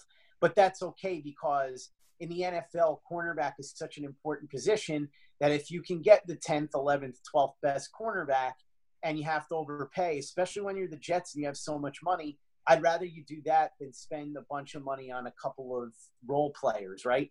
And I think the big impact with Johnson and why I think he may be the most significant ad of all in the offseason, aside from Sam Darnold, who we're not including on this list, is because he changes a lot in that defense, right? Last year, you had Claiborne, who was miscast as a number one corner. So he had to cover these guys that a lot of times he was ill suited to cover. Then the number two, it all rolled downhill. The number two guy was covered by somebody like Darryl Roberts or Juston Burris or even Buster Skrine. None of those guys can cover anybody good, right? So then you also had Maye and Adams who now had to overcompensate for the fact that the corners weren't any good. And so they were out of position sometimes or they had to be over aggressive, so on and so forth. You add Johnson in there now, and look what happens. Trumaine Johnson is matched up against a number one ish. You know, again, we were talking about the labels before, but just for the sake of explaining this, you have a, a number one level. The number one threat. The number one threat. The number one threat on the opposing defense is now covered by a guy who's capable of covering him. Yeah. Now Claiborne can cover the guy who's the number two threat, and he's capable of doing that. Now Adams and Maye, instead of having to be worrying all the time about, oh no, Claiborne might get beat by the guy that's better than him, or the other corner who stinks is definitely going to get beat. Now they can focus on being a little more loose and, and not having to worry about being Yeah, super maybe aggressive. maybe instead of yeah, may, well maybe instead of having to play deep um, and worrying about it because you know if you don't play deep, they're gonna they're gonna beat you deep, and then it's gonna be your Sure. fault. Maybe instead of that, you could try to jump a post or or a dig. You Yeah. know, so Yeah, so you don't you could necessarily not have to be over aggressive, but you there are times where you can I don't want to say over aggressive, but you can take chances. So it it's op- it opens up possibilities there, and I think that he's going to ultimately be a, a big part of what makes this defense sink or swim this year because the Jets don't have an edge rusher. And this is why Yeah. Darrelle Revis in 09 and 2010 and whatever, he was you could you go back and you realize how special he was because the Jets had no real impact player there. And so these D backs had to hold these guys for lengthy periods. Trumaine Johnson being back there should elevate the play of a lot of these other guys. And in fact, here's the other thing the quarterback now, instead of being able to find easy open wide receivers, is going to have a little more trouble. So now guys like Bass might be able to come in, or you might be able to flash Buster Skrine on a, on a blitz, or Yeah. you know maybe even God forbid Darron Lee makes himself useful and they blitz him or something. so I, think if Johnson plays to the level which he's capable, it, it really does a lot for the defense. And now, Joe, you really went through the film, and one thing that we noticed that a lot of people don't talk about with Johnson is he doesn't get beat deep a lot. He doesn't, and then that's a that's an important thing for what Todd Bowles likes to do. Now he has Yeah. his strengths and his weaknesses, and he has had injuries in the past, but he's generally been a fairly durable player. But like I said, I think that having him on this defense and, and quote unquote overpaying for him was an absolute necessity without the presence of an edge rusher, which they weren't able to add. Now we'll see if they're able to do that next season. But I was Please, very, God. very- yeah, right. Seriously, we've been praying for this for a decade. I've been, I was very happy about this signing. I still am, and we'll see if he's able to live up to expectations. But he's the type of corner that Bowles really, really likes, and I think this Yeah. has the potential to be a very, very impactful move for the Jets. Oh, definitely. It's it's one of the most impactful positions on an entire NFL team. So I agree with that. The play I just showed, and you wrapped it up. You, you said that pretty pretty well. Um, but he's a smart player in that play. I think he's just a cover two, and he he passes off the route that's coming into his zone to jump onto the flat. Really good run defender, as you as you see here. I brought up another play la- uh, last week, getting around a block and making you know a nice tackle on Dion Lewis here. Really good fluid hips, good footwork. He's strong, good acceleration. He's aggressive in the run game, good tackler, awareness, smart, ability to contest the ball in the air, pins the wide receiver. And like you said, with the beat, the beat deep, um, I think he got beat. I would say two, two or three times. I think two of those times the ball wasn't thrown. That's a really good percentage, not in terms of like, Yeah. oh, Pro Football Focus, he was beat deep uh, on this pass. I actually watched the film and see how many times people got past him. The ball wasn't thrown that way. So I think it was only two or three times. I'll, I'll say three. Um, so he's really impressive there. Bet, like I said, bend but don't break. Uh, weaknesses kind of he's kind of like Claiborne with some of his weaknesses, opening his hips too early to run vertically, uh, give up the short passes too too soon. He doesn't read. He did. He doesn't take his read steps as much as I would like to see. Which a read step is basically if you're playing off, you read the quarterback's drop. If the quarterback drops three steps, you're going to drive onto the the route because you know it's a shorter route. If it's a five to seven step drop, you get into your back pedal. Read steps, you kind of just backing up slowly. Um, so he doesn't do that enough, but I still think he's a really good player. Um, and I'm, I'm really excited to see to see what he does. But he is actually um, my number two uh, player on the on this team. So I'm I'm like oh said, wow, okay. okay. yeah he's, he's he's number two. So let's move on to uh, to your number two. Well, my number two, I'm guessing, is your number three, and it's Leonard Williams. I think Leonard Williams is a really good defensive lineman, or I could be wrong. It's possible maybe Leonard Williams is your number one. I don't know, but Leonard Williams is, I think, a very good defensive lineman. But again, it's kind of weird. You did a, an extensive film review on him, and I've kind of been saying this for a while. He, you expect more from him. Not that he's not very good, but you expect somebody that was drafted where he was, that had the hype that he did, to be. Oh, what the heck? Oh, Oh, yeah, sorry, I was just going to ask who that was, but yeah, uh, wrong player. You expect that guy to be.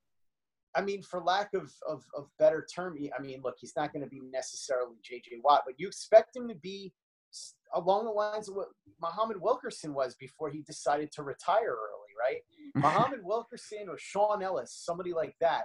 Just the guy who is an all around just monster who is capable of putting up 10 to 12 sacks on a given year from the defensive line, a guy who is beating double teams. And he, he didn't really beat double teams because people will say that, oh, he was facing double teams. Well, you know, I got news for you, Joe, and you know this from watching all the film.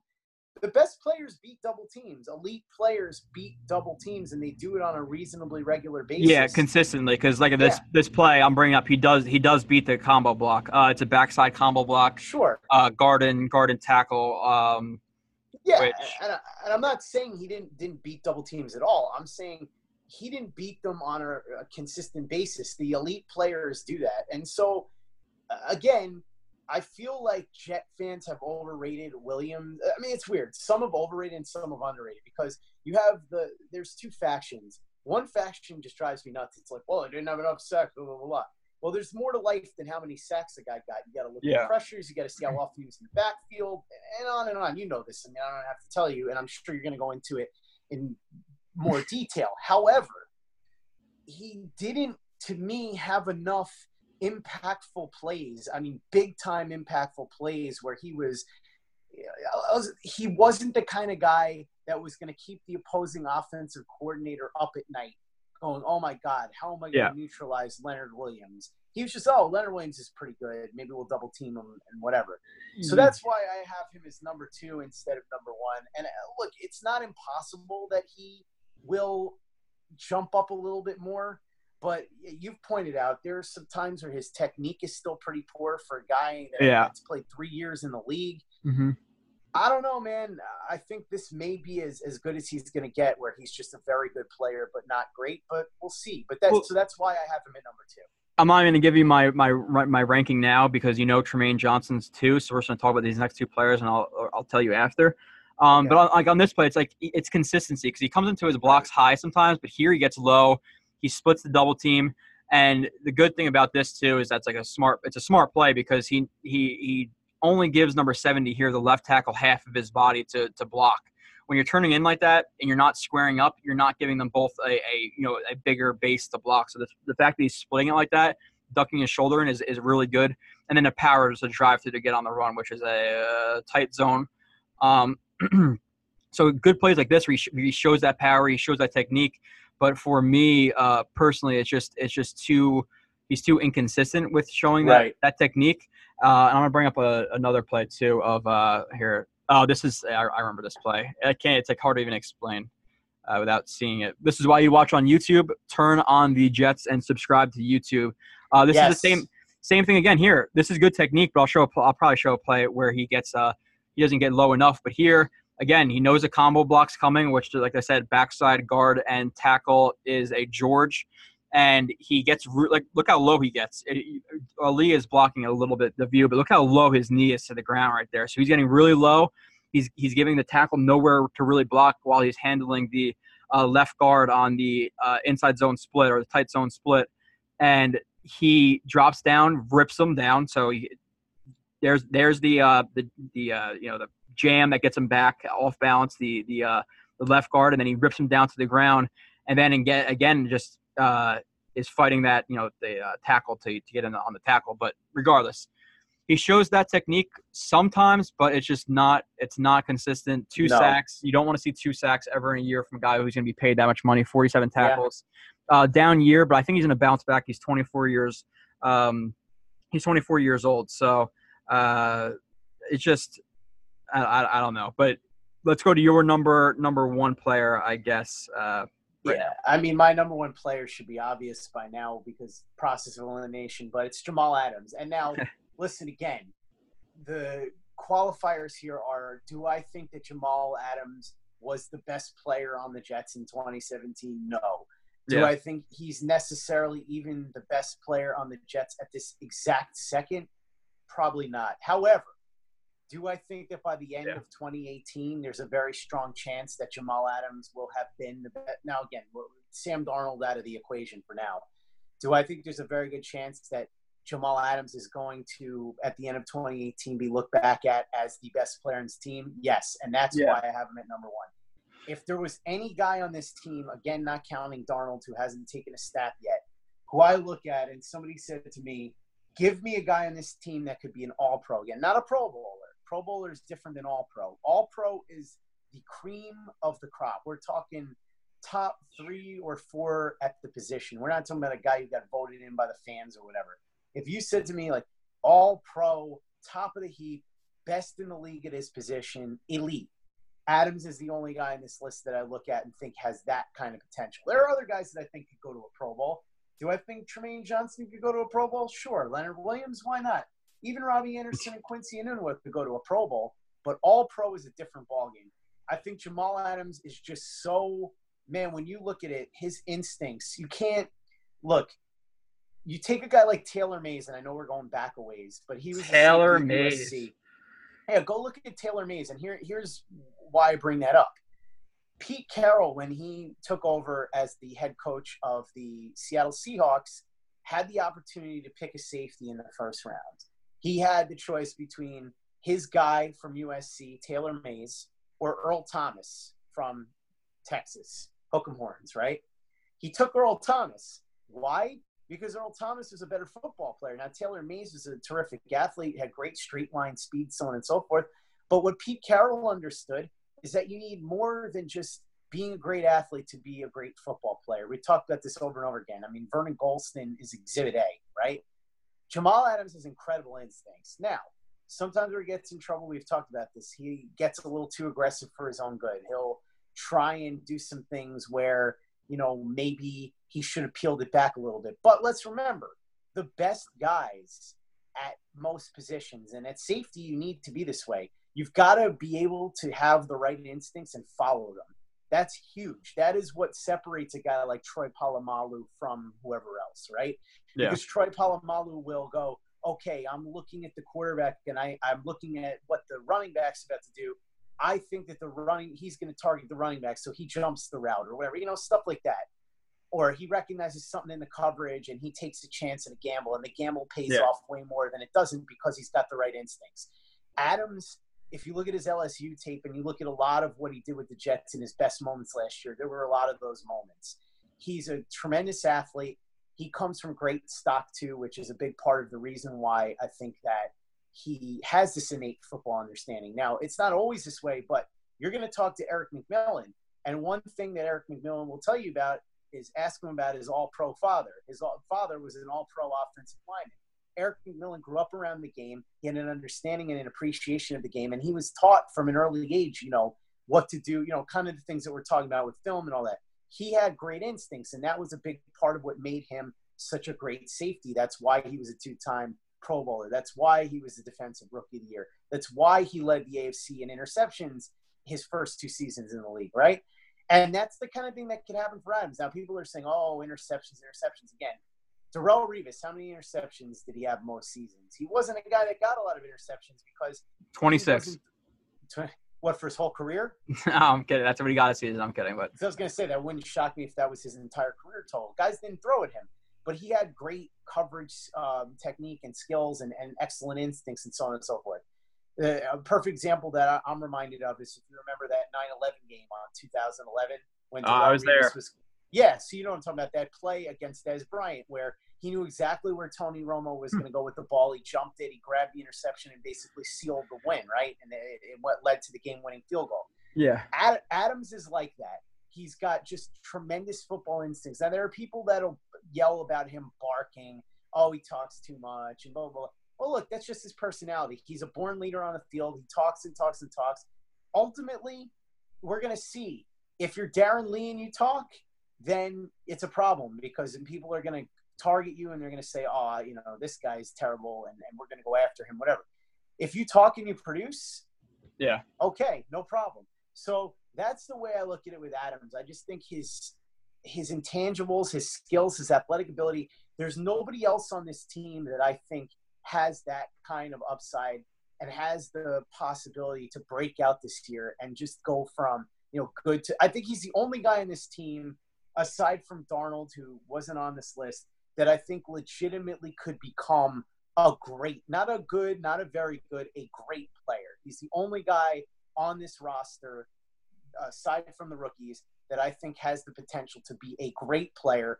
I don't know for Yeah. sure that he's going to be a great player by the end of 2018, but I Yeah. think he's going to probably be, if not great, very close to it. And by the end of 2018, I expect that unless Sam Darnold does, you know, something crazy and everybody's like, "Oh my God, this guy's already amazing," I expect that Jamal Adams will be looked at as the best player on this team at the end of 2018, and that's why he's number one on my list. Yeah. So and you and you wrapped it up pretty pretty well there. Um, and like it's he's it's his rookie year. He's 22 years old, so he does need to work on a few things. Um, just like like you know like on the line with man coverage, he's a little bit jumpy. He's a little bit too reactive to head fakes. Like I said, with that aggressiveness, uh, like that sluggo route uh, with Travis Kelce. He once Right. once when you're in man coverage, once you're done with your read steps, your eyes are locked on that receiver unless you have fantastic position. Now, if I'm playing Scott and Scott's going down the right the, the sideline, I got both my hands on him. I'm on his hips. I have uh, the best position possible. Then yeah, you can look inside. But when you don't have position, you have to keep your eyes on the tight end, um, receiver, whatever it may be. So he's a little bit aggressive there. He tries to jump some stuff. Um, but his athletic ability, his his awareness and smarts already for his age is really really uh, great. His fluidity with his hips, his burst. Uh, he needs to work on his tackling a little bit, but all around he's he's really good. I'm really excited to to look at him a lot with uh, McMillan and see what he thinks about some of my opinions that I put up on, on film. I have like nine, like this is the 95th play. You could say I, I think I did I recorded like 100 plays of Adams, so uh, I know a lot of his game. And like on this play, like even like little technique stuff, like um, with that t- the, the T step right there, it's really good because like kind of with a quarterback where you want the ball to go, you want to set your T step where you want to go, and his T step is is pointed exactly where he wants to go, so he jumps it well. He has good um, athletic ability. He's a little bit too high in his back pedal here, I think, for for for me. Um, but still, and maybe he should jump this as soon as Tom Brady starts to load up, like right, like right there. You start driving forward, so he drives a little bit late, but you see that athletic ability to, to, to close multiple yards and almost jump the ball. So he has great athletic ability, really good in the run game in terms of recognizing, um, staying patient on the backside and things Yeah. like that.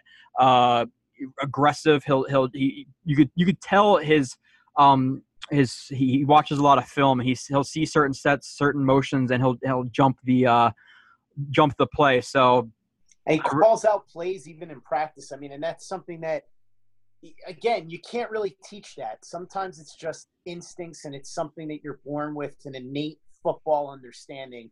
And it's what separates that's great players from the guys that are middle of the pack. it's that it's that and it's also the the drive and the willingness to, to sit down and watch four to five Yeah. hours of film a day Oh, absolutely. so it's smarts and being you you can be smart but you have to watch a shitload of film of course. to be able to do that as well and like this play here i'm talking about like him jumping the backside i don't know what he sees necessarily here whether it's the splits of the offensive lineman whatever it may be but he knows he knows this is coming he's aggressive on that backside and like i said this is just a chase down from the backside he gets in on the tackle They're just special plays you see him make that Right. normal safeties do not make.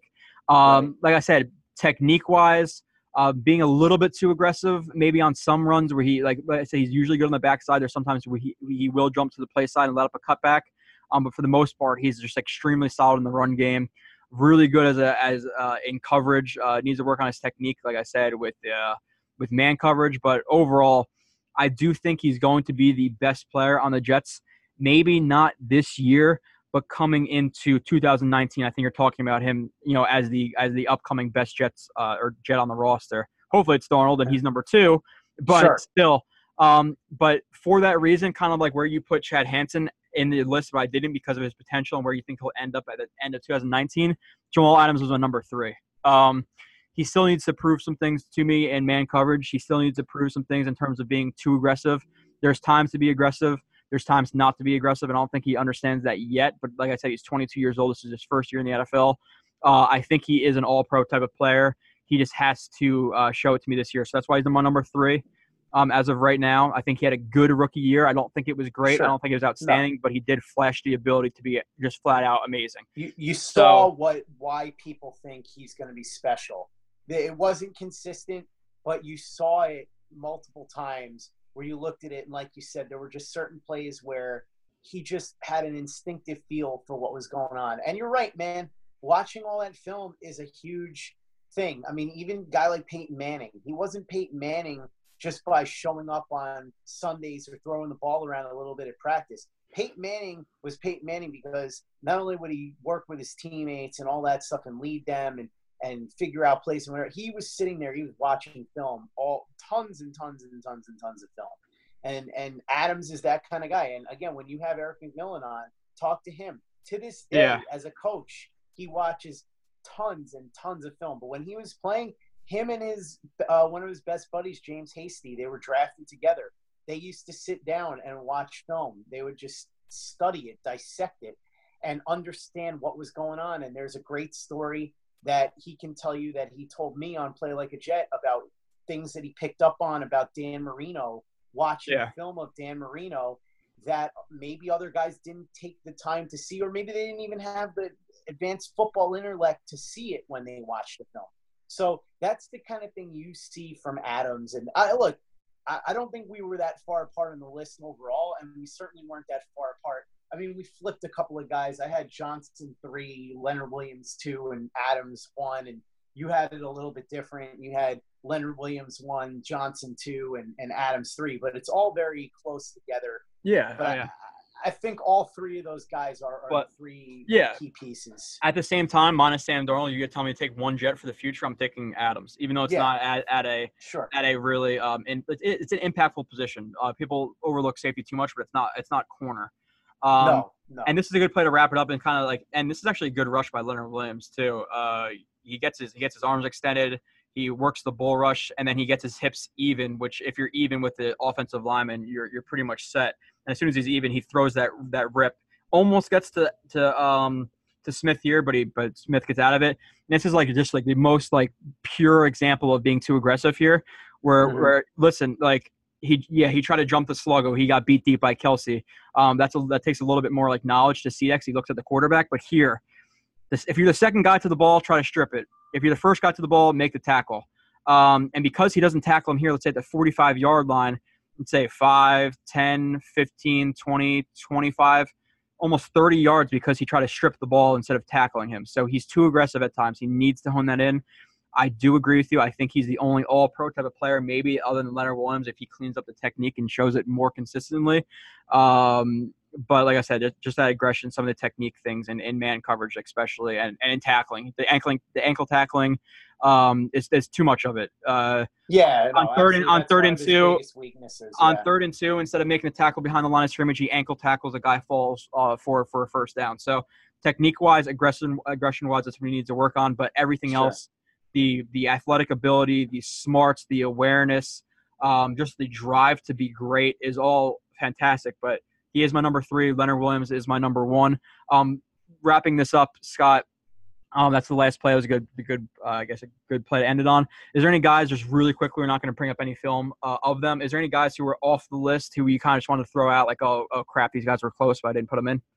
Yeah, there were a couple of guys. I really like Eric Tomlinson, for instance, because Yeah. he's a really good blocker, and I think he's improving as a wide receiver. I debated putting him at 25 instead of Darron Lee, but I, I went with Lee. It was close. Uh, Wilcox is another one who you talked about. I like Wilcox. I debated having him in there, but he just missed the cut for me. Uh, Yeah. Pryor, obviously, we talked about him. I'm not a big fan of his, but I still did debate putting him toward the back end. And uh, Josh Martin, I like. Uh, I didn't think he was necessarily good enough to make top 25 because I don't think he's going to get enough playing time to really make Yeah. a huge impact. But I do think that he could sneak sneak in and get a couple of sacks. And I know that at this moment he's the second guy on the depth chart at that other edge position opposite Jordan Jenkins uh, behind Bass. Uh, he's ahead of Malden and, and Donahue certainly, who both of whom may or may not even make the team. So those are some guys that kind of stuff. Oh, and, and Yeah. the other one, the other one that I thought about, but I didn't put him on just because. I mean, I hate to say this, but it's not an important enough position. Was Lachlan Edwards, who played very very well last year. Oh, that's actually true. He probably should have been 25, honestly. But um, yeah, I guess Lachlan Edwards, that's a good point. Um, another guy who just missed it for me. I like Minter's game more than some others do. Sure. Um, I like. I think Elijah McGuire is going to be a, a solid running back. I actually do like him. Uh, Chad Hansen just missed. Lee just missed. Tomlinson just missed, like you said. Um, but that's that's it uh, for for us. Uh, if By you- the way, Minter wouldn't shock me at all, Joe, if at some point he takes Lee's job.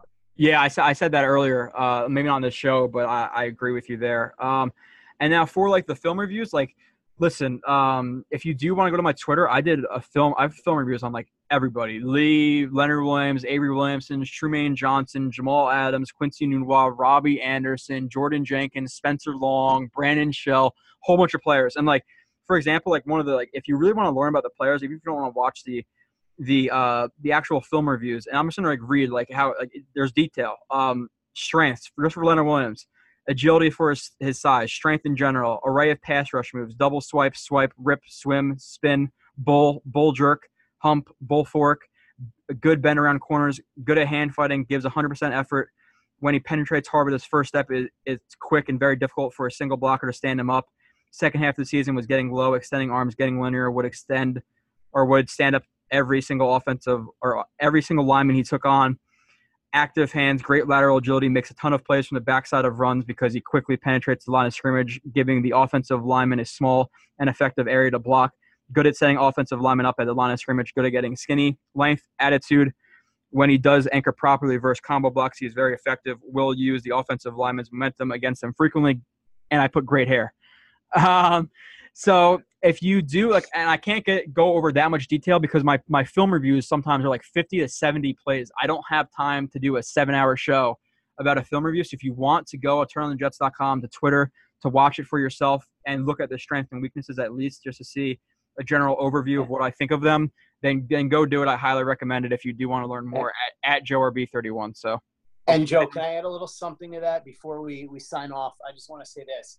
I think that the big value that you provide is that you allow people to see the game in a way that they aren't able to when they're watching live. It's just impossible to do it. And if you're somebody who wasn't a coach or a player at a high level or somebody that really took the time to learn a lot about film, which is most people, you're not going to really, even when you watch the the tape uh, or, or highlights on YouTube or whatever, you're not going to really understand what you're seeing.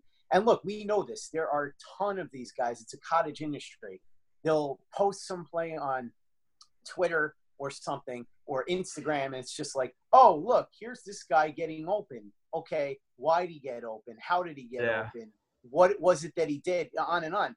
What you bring to the table, and again, I'm not just saying this because we're on the same network and because you and I are friends. I'm saying this because legitimately, I've learned a lot from looking at your film reviews and from having conversations with you. Uh, I, uh, you know, we've had long conversations, longer than this podcast, about different things with the Jets, looking at different film and stuff. And I'll tell you, one guy you really opened my eyes on was Carpenter because not that I thought he was great, but I didn't think he was anywhere near as bad as he really was until I started looking at your film reviews and I was like, wow, now that I can look at the plays back because when I'm watching it live, I can't really tell what the guard on the left side or the right side is doing. You can really see he was horrible last year, really, really bad. And Yeah. so when you look at stuff like that, you can really enhance your understanding of it. And eh, look, the bottom line to me is no one else is doing this. You can go and get people's opinions, and it's all fun. Look, we all do it. I love getting other people's opinions and mixing it up and having discussions. We have tons of content on our site. But Joe is the only one out there that is doing this kind of stuff, that's providing you with the opportunity to really learn this stuff at a high level, the type of stuff that you only learn being in an actual film room. That's really where you can see this stuff because even the stuff on Twitter, it's mostly, again, look at this guy, he got open, blah, blah, blah. Okay, great, terrific.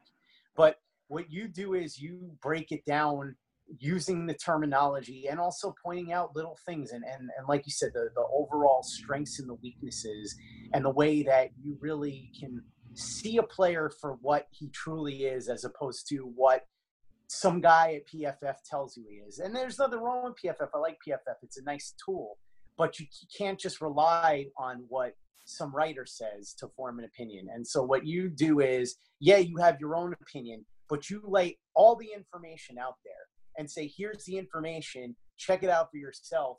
I may be wrong, maybe I am, maybe I'm not. Here's the film it doesn't lie. Go ahead and take a look, and you explain exactly the significance of what happens on that film.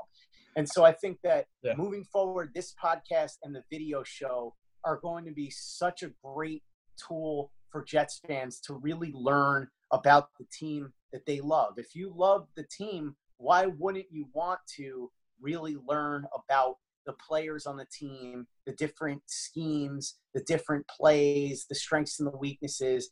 This is one of the only podcasts or video casts that you can really do that with. So if you haven't subscribed, even if you're watching now and you haven't subscribed to the YouTube channel, do it right now. Subscribe to the YouTube channel. Go ahead and subscribe on iTunes to the podcast. Make sure that you follow Joe on Twitter at JoeRB31. Make sure you look at his full film reviews at turnonthejets.com. He's the only one doing this stuff.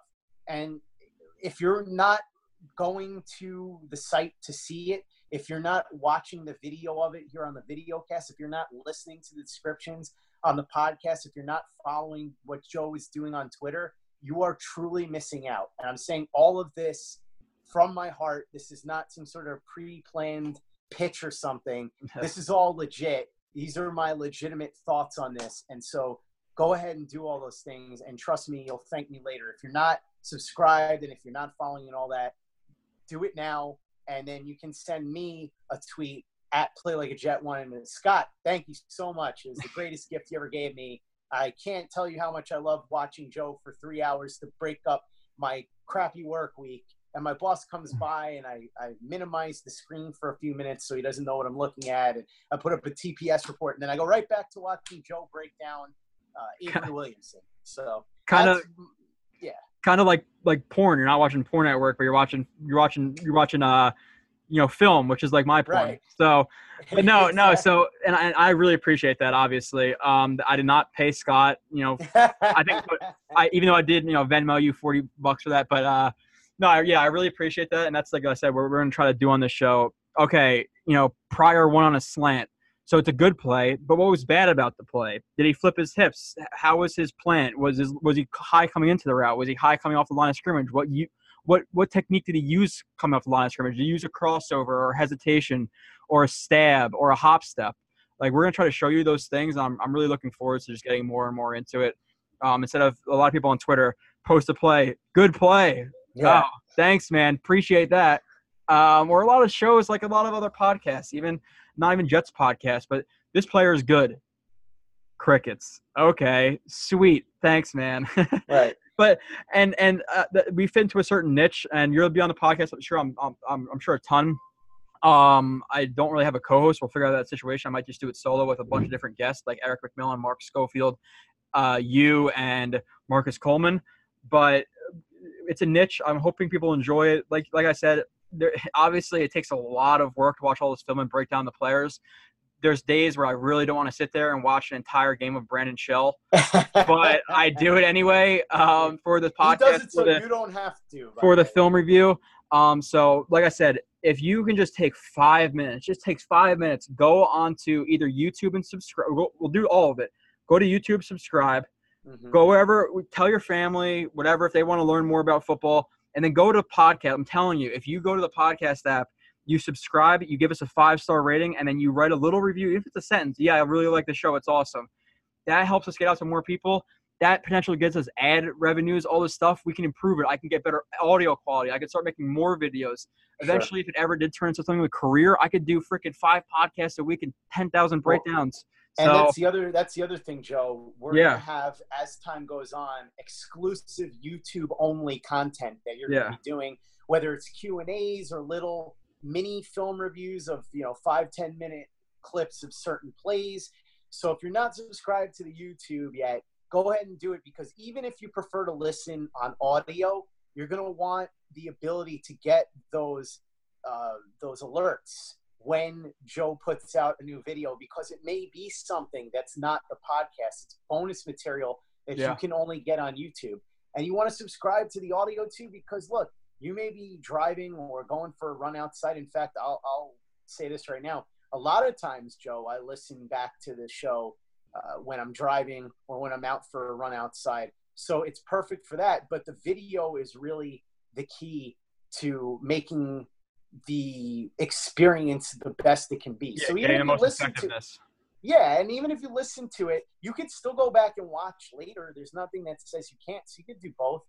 Um, ultimately, that's the beauty of what we're building at TOJ Digital too. I think is that Yeah. Joe's podcast and video cast is something completely different than what anybody else is doing, and it's something completely different than what anyone else on our own site is doing. What I'm doing with the History Show, Play Like a Jet, going back looking at the biggest moments in Jets history. Yeah, and I recommend it. And just for Scott too, in, in terms of him, I think he's the best speaker where I've never heard him stutter, which is kind of crazy.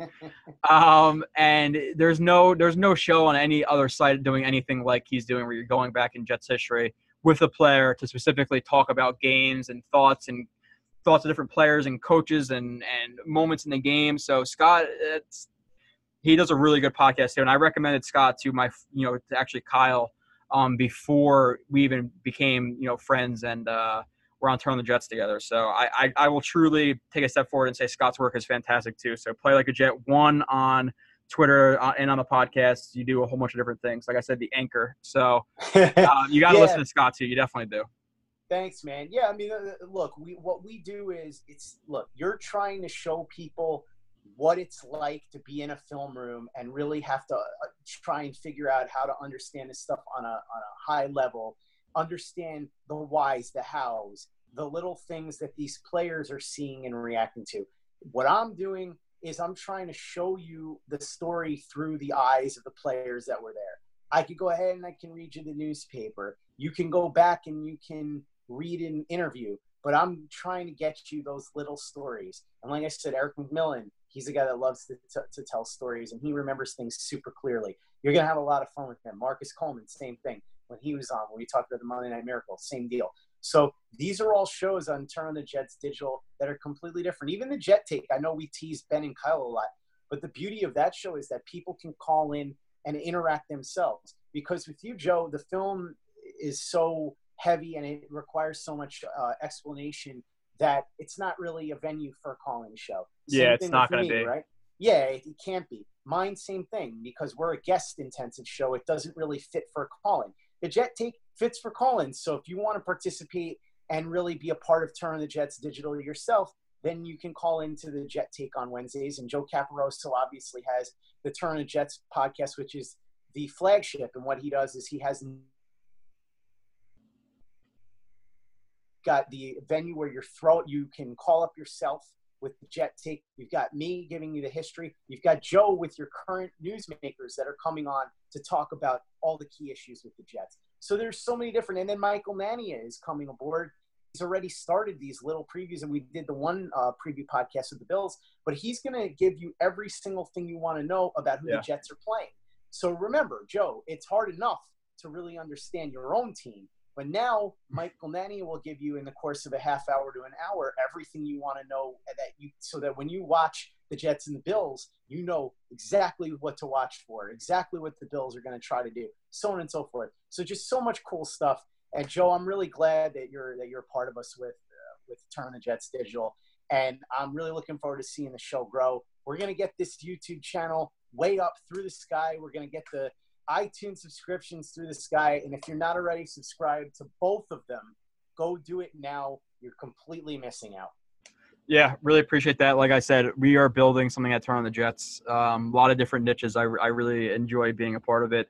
Um, a lot of drive to do better too. We're not complacent. We're going to try to get better. Like I said, if if I do get those ratings, I get out to more people. I get a backdrop instead of a freaking whatever this is. It's like a yoga mat that I had to put up to block the light in the background. So maybe I get a backdrop. Maybe I get better video. Maybe get better audio. So maybe get a, a app like you know. So um, we appreciate everybody for listening. Like I said, We can do a lot of extras. You can spend time doing yeah. you know, 15, 20 minute YouTube bonus videos. Yeah, yeah. So, like I said, subscribe, rate, review. We really appreciate it. Go to check out Scott too. Play like a Jet One, Joe Caporoso, the Jet Take. Follow those guys. Um, and we will see you next week. Next week we're gonna have this. Is, that's gonna be an extensive film room show with Mark Schofield breaking down just the three quarterbacks. Probably gonna take like two hours to do three players, which is really, really diving deep into the film. where this was more of a, a fun show, a little bit of film. There's there's gonna be episodes like next week where it's a lot of film. The week after that, you know, after Schofield, who's, who wrote a book on quarterbacks and, and drives and things like that, really freaking smart guy from inside the pylon. We're not going to lay off. We're going to bring in Erik McMillan, two-time or two-time Pro Bowl Defensive Rookie of the Year. After that, are we going to lay off? No, not really. We're going to bring in Marcus Coleman, who played for the Jets as well, to break down tight ends and receivers. So we got some stuff coming for you. Trust me. We appreciate you for listening. We will be back, or at least I'll be back. Maybe not Scott uh, next week. So thank you for listening.